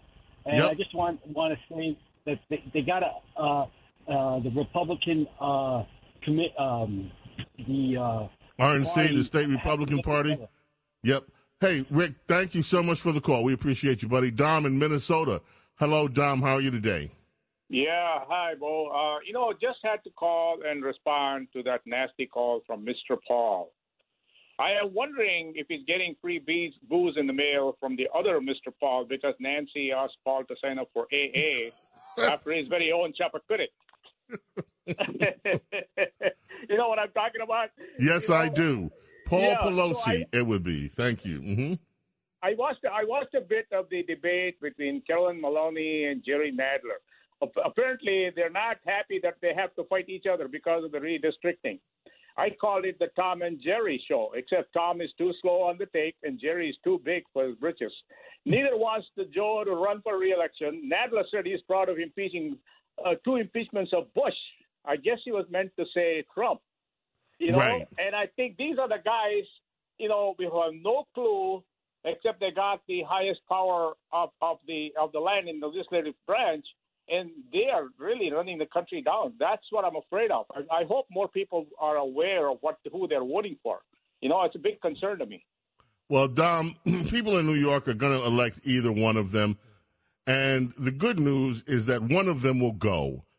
The bad news is that one of them will stay. And that's just sad. But sometimes you can't get everything. Dom, appreciate your kind words. Thank you so much. Steve in Brooklyn, you're on Bo Snerdley's Saturday morning radio extravaganza. Uh, the word discriminating is actually a conflation between two separate words, between uh, to distinguish between, and also to discern. To distinguish between means to use the human brain and senses to uh, notice likeness and difference. To discern means to show the intelligent judgment that the human being is capable of. So discriminating is a terrible word to use in a way because it conflates two different things that are both virtues and that apply to human intelligence. Well, Steve, I believe if discrimination is properly employed, it is itself a virtue. And that's one of the things. Now, again, properly employed. We do have the God given faculty of discrimination. And without it, humans would not exist we can discriminate between a good and a bad choice. So again, I don't think that there's nothing inherently wrong with the word discrimination, but I loved your explanation and I love your description of, of how these two the two words were conflated. Thank you so much, and I appreciate the call. Pete in New Jersey. How are you this morning? You're on Bo Snerdley's uh, Saturday morning radio extravaganza. Hey, Bo.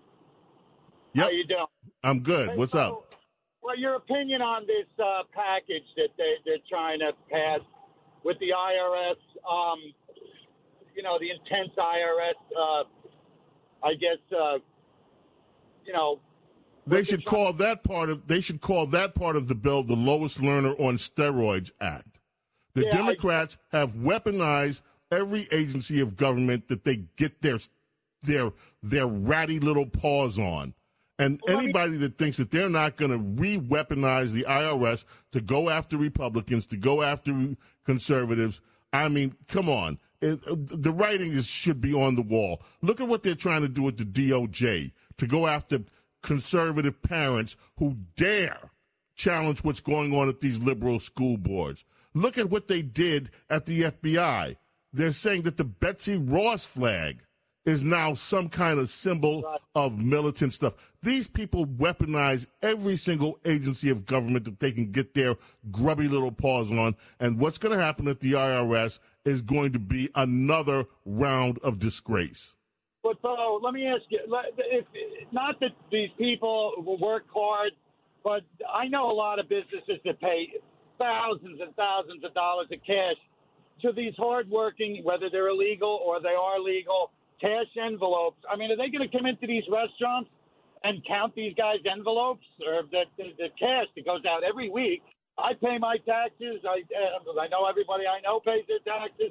How intense are they going to get with these cash restaurants? I'm saying more or less. Well, it de- I think it will depend on who the restaurants support. Don't you? I mean, the clearest indication of what makes you an enemy of the state is if you are conservative, if you are known to support conservatives, then the Democrats will try to put a target on your back. And I think you raise an excellent point, Pete. People should beware. Staten Island, Eddie, you have the last word, but you got to make it quick. We're running out of time. Okay, hi, Bo. Listen, the big conspiracy theory why a lot of the blue states are shedding a population they don't care is to, with government funding, put the money towards the illegal immigrants and house them in those states. Ah, okay, Eddie. Well, thank you. Appreciate that. We have we do have time for one more. Carolyn, it's you, but you got to make it quick in New Hyde Park. Carolyn, how are you? Bo, thank you so much. Sorry. I just want to let you know that everybody wants to know why Joe Manchin signed the bill. A billion dollars goes to his wife's commission. If you're a married man, you don't want to go home to a wife that says to him, You rejected that bill, a billion dollars was going to come. Somebody told Dick Morris on Saturday in his show, they called in and told him that. And it's all over the internet. A billion dollars goes to his wife, commission. But Wow. Dick Morris, nobody else is talking about it. So just research it, Bo. It's Okay. driving me nuts all week. I tried every show I can't get through. But Okay. that's why he caved in and signed the bill. Well, thanks for that tip. We will research it, and uh, see what's there. Now, I do know that Joe Manchin's wife is involved, and I it slips for a moment exactly the commission that she's on. But uh, Carolyn points out something that is very important always to follow the money. Where did we learn that from? Follow the money. Well, folks, that's it. Three hours here, three hours gone. We'll be back on Monday. Remember, George Benson joins us on Monday. WABC Talk Radio 77. So glad that you were here with us today. We'll be back next Saturday as well. And may God bless and protect each and every one of you and your families. We'll see you on Monday. Prince takes us out. Call.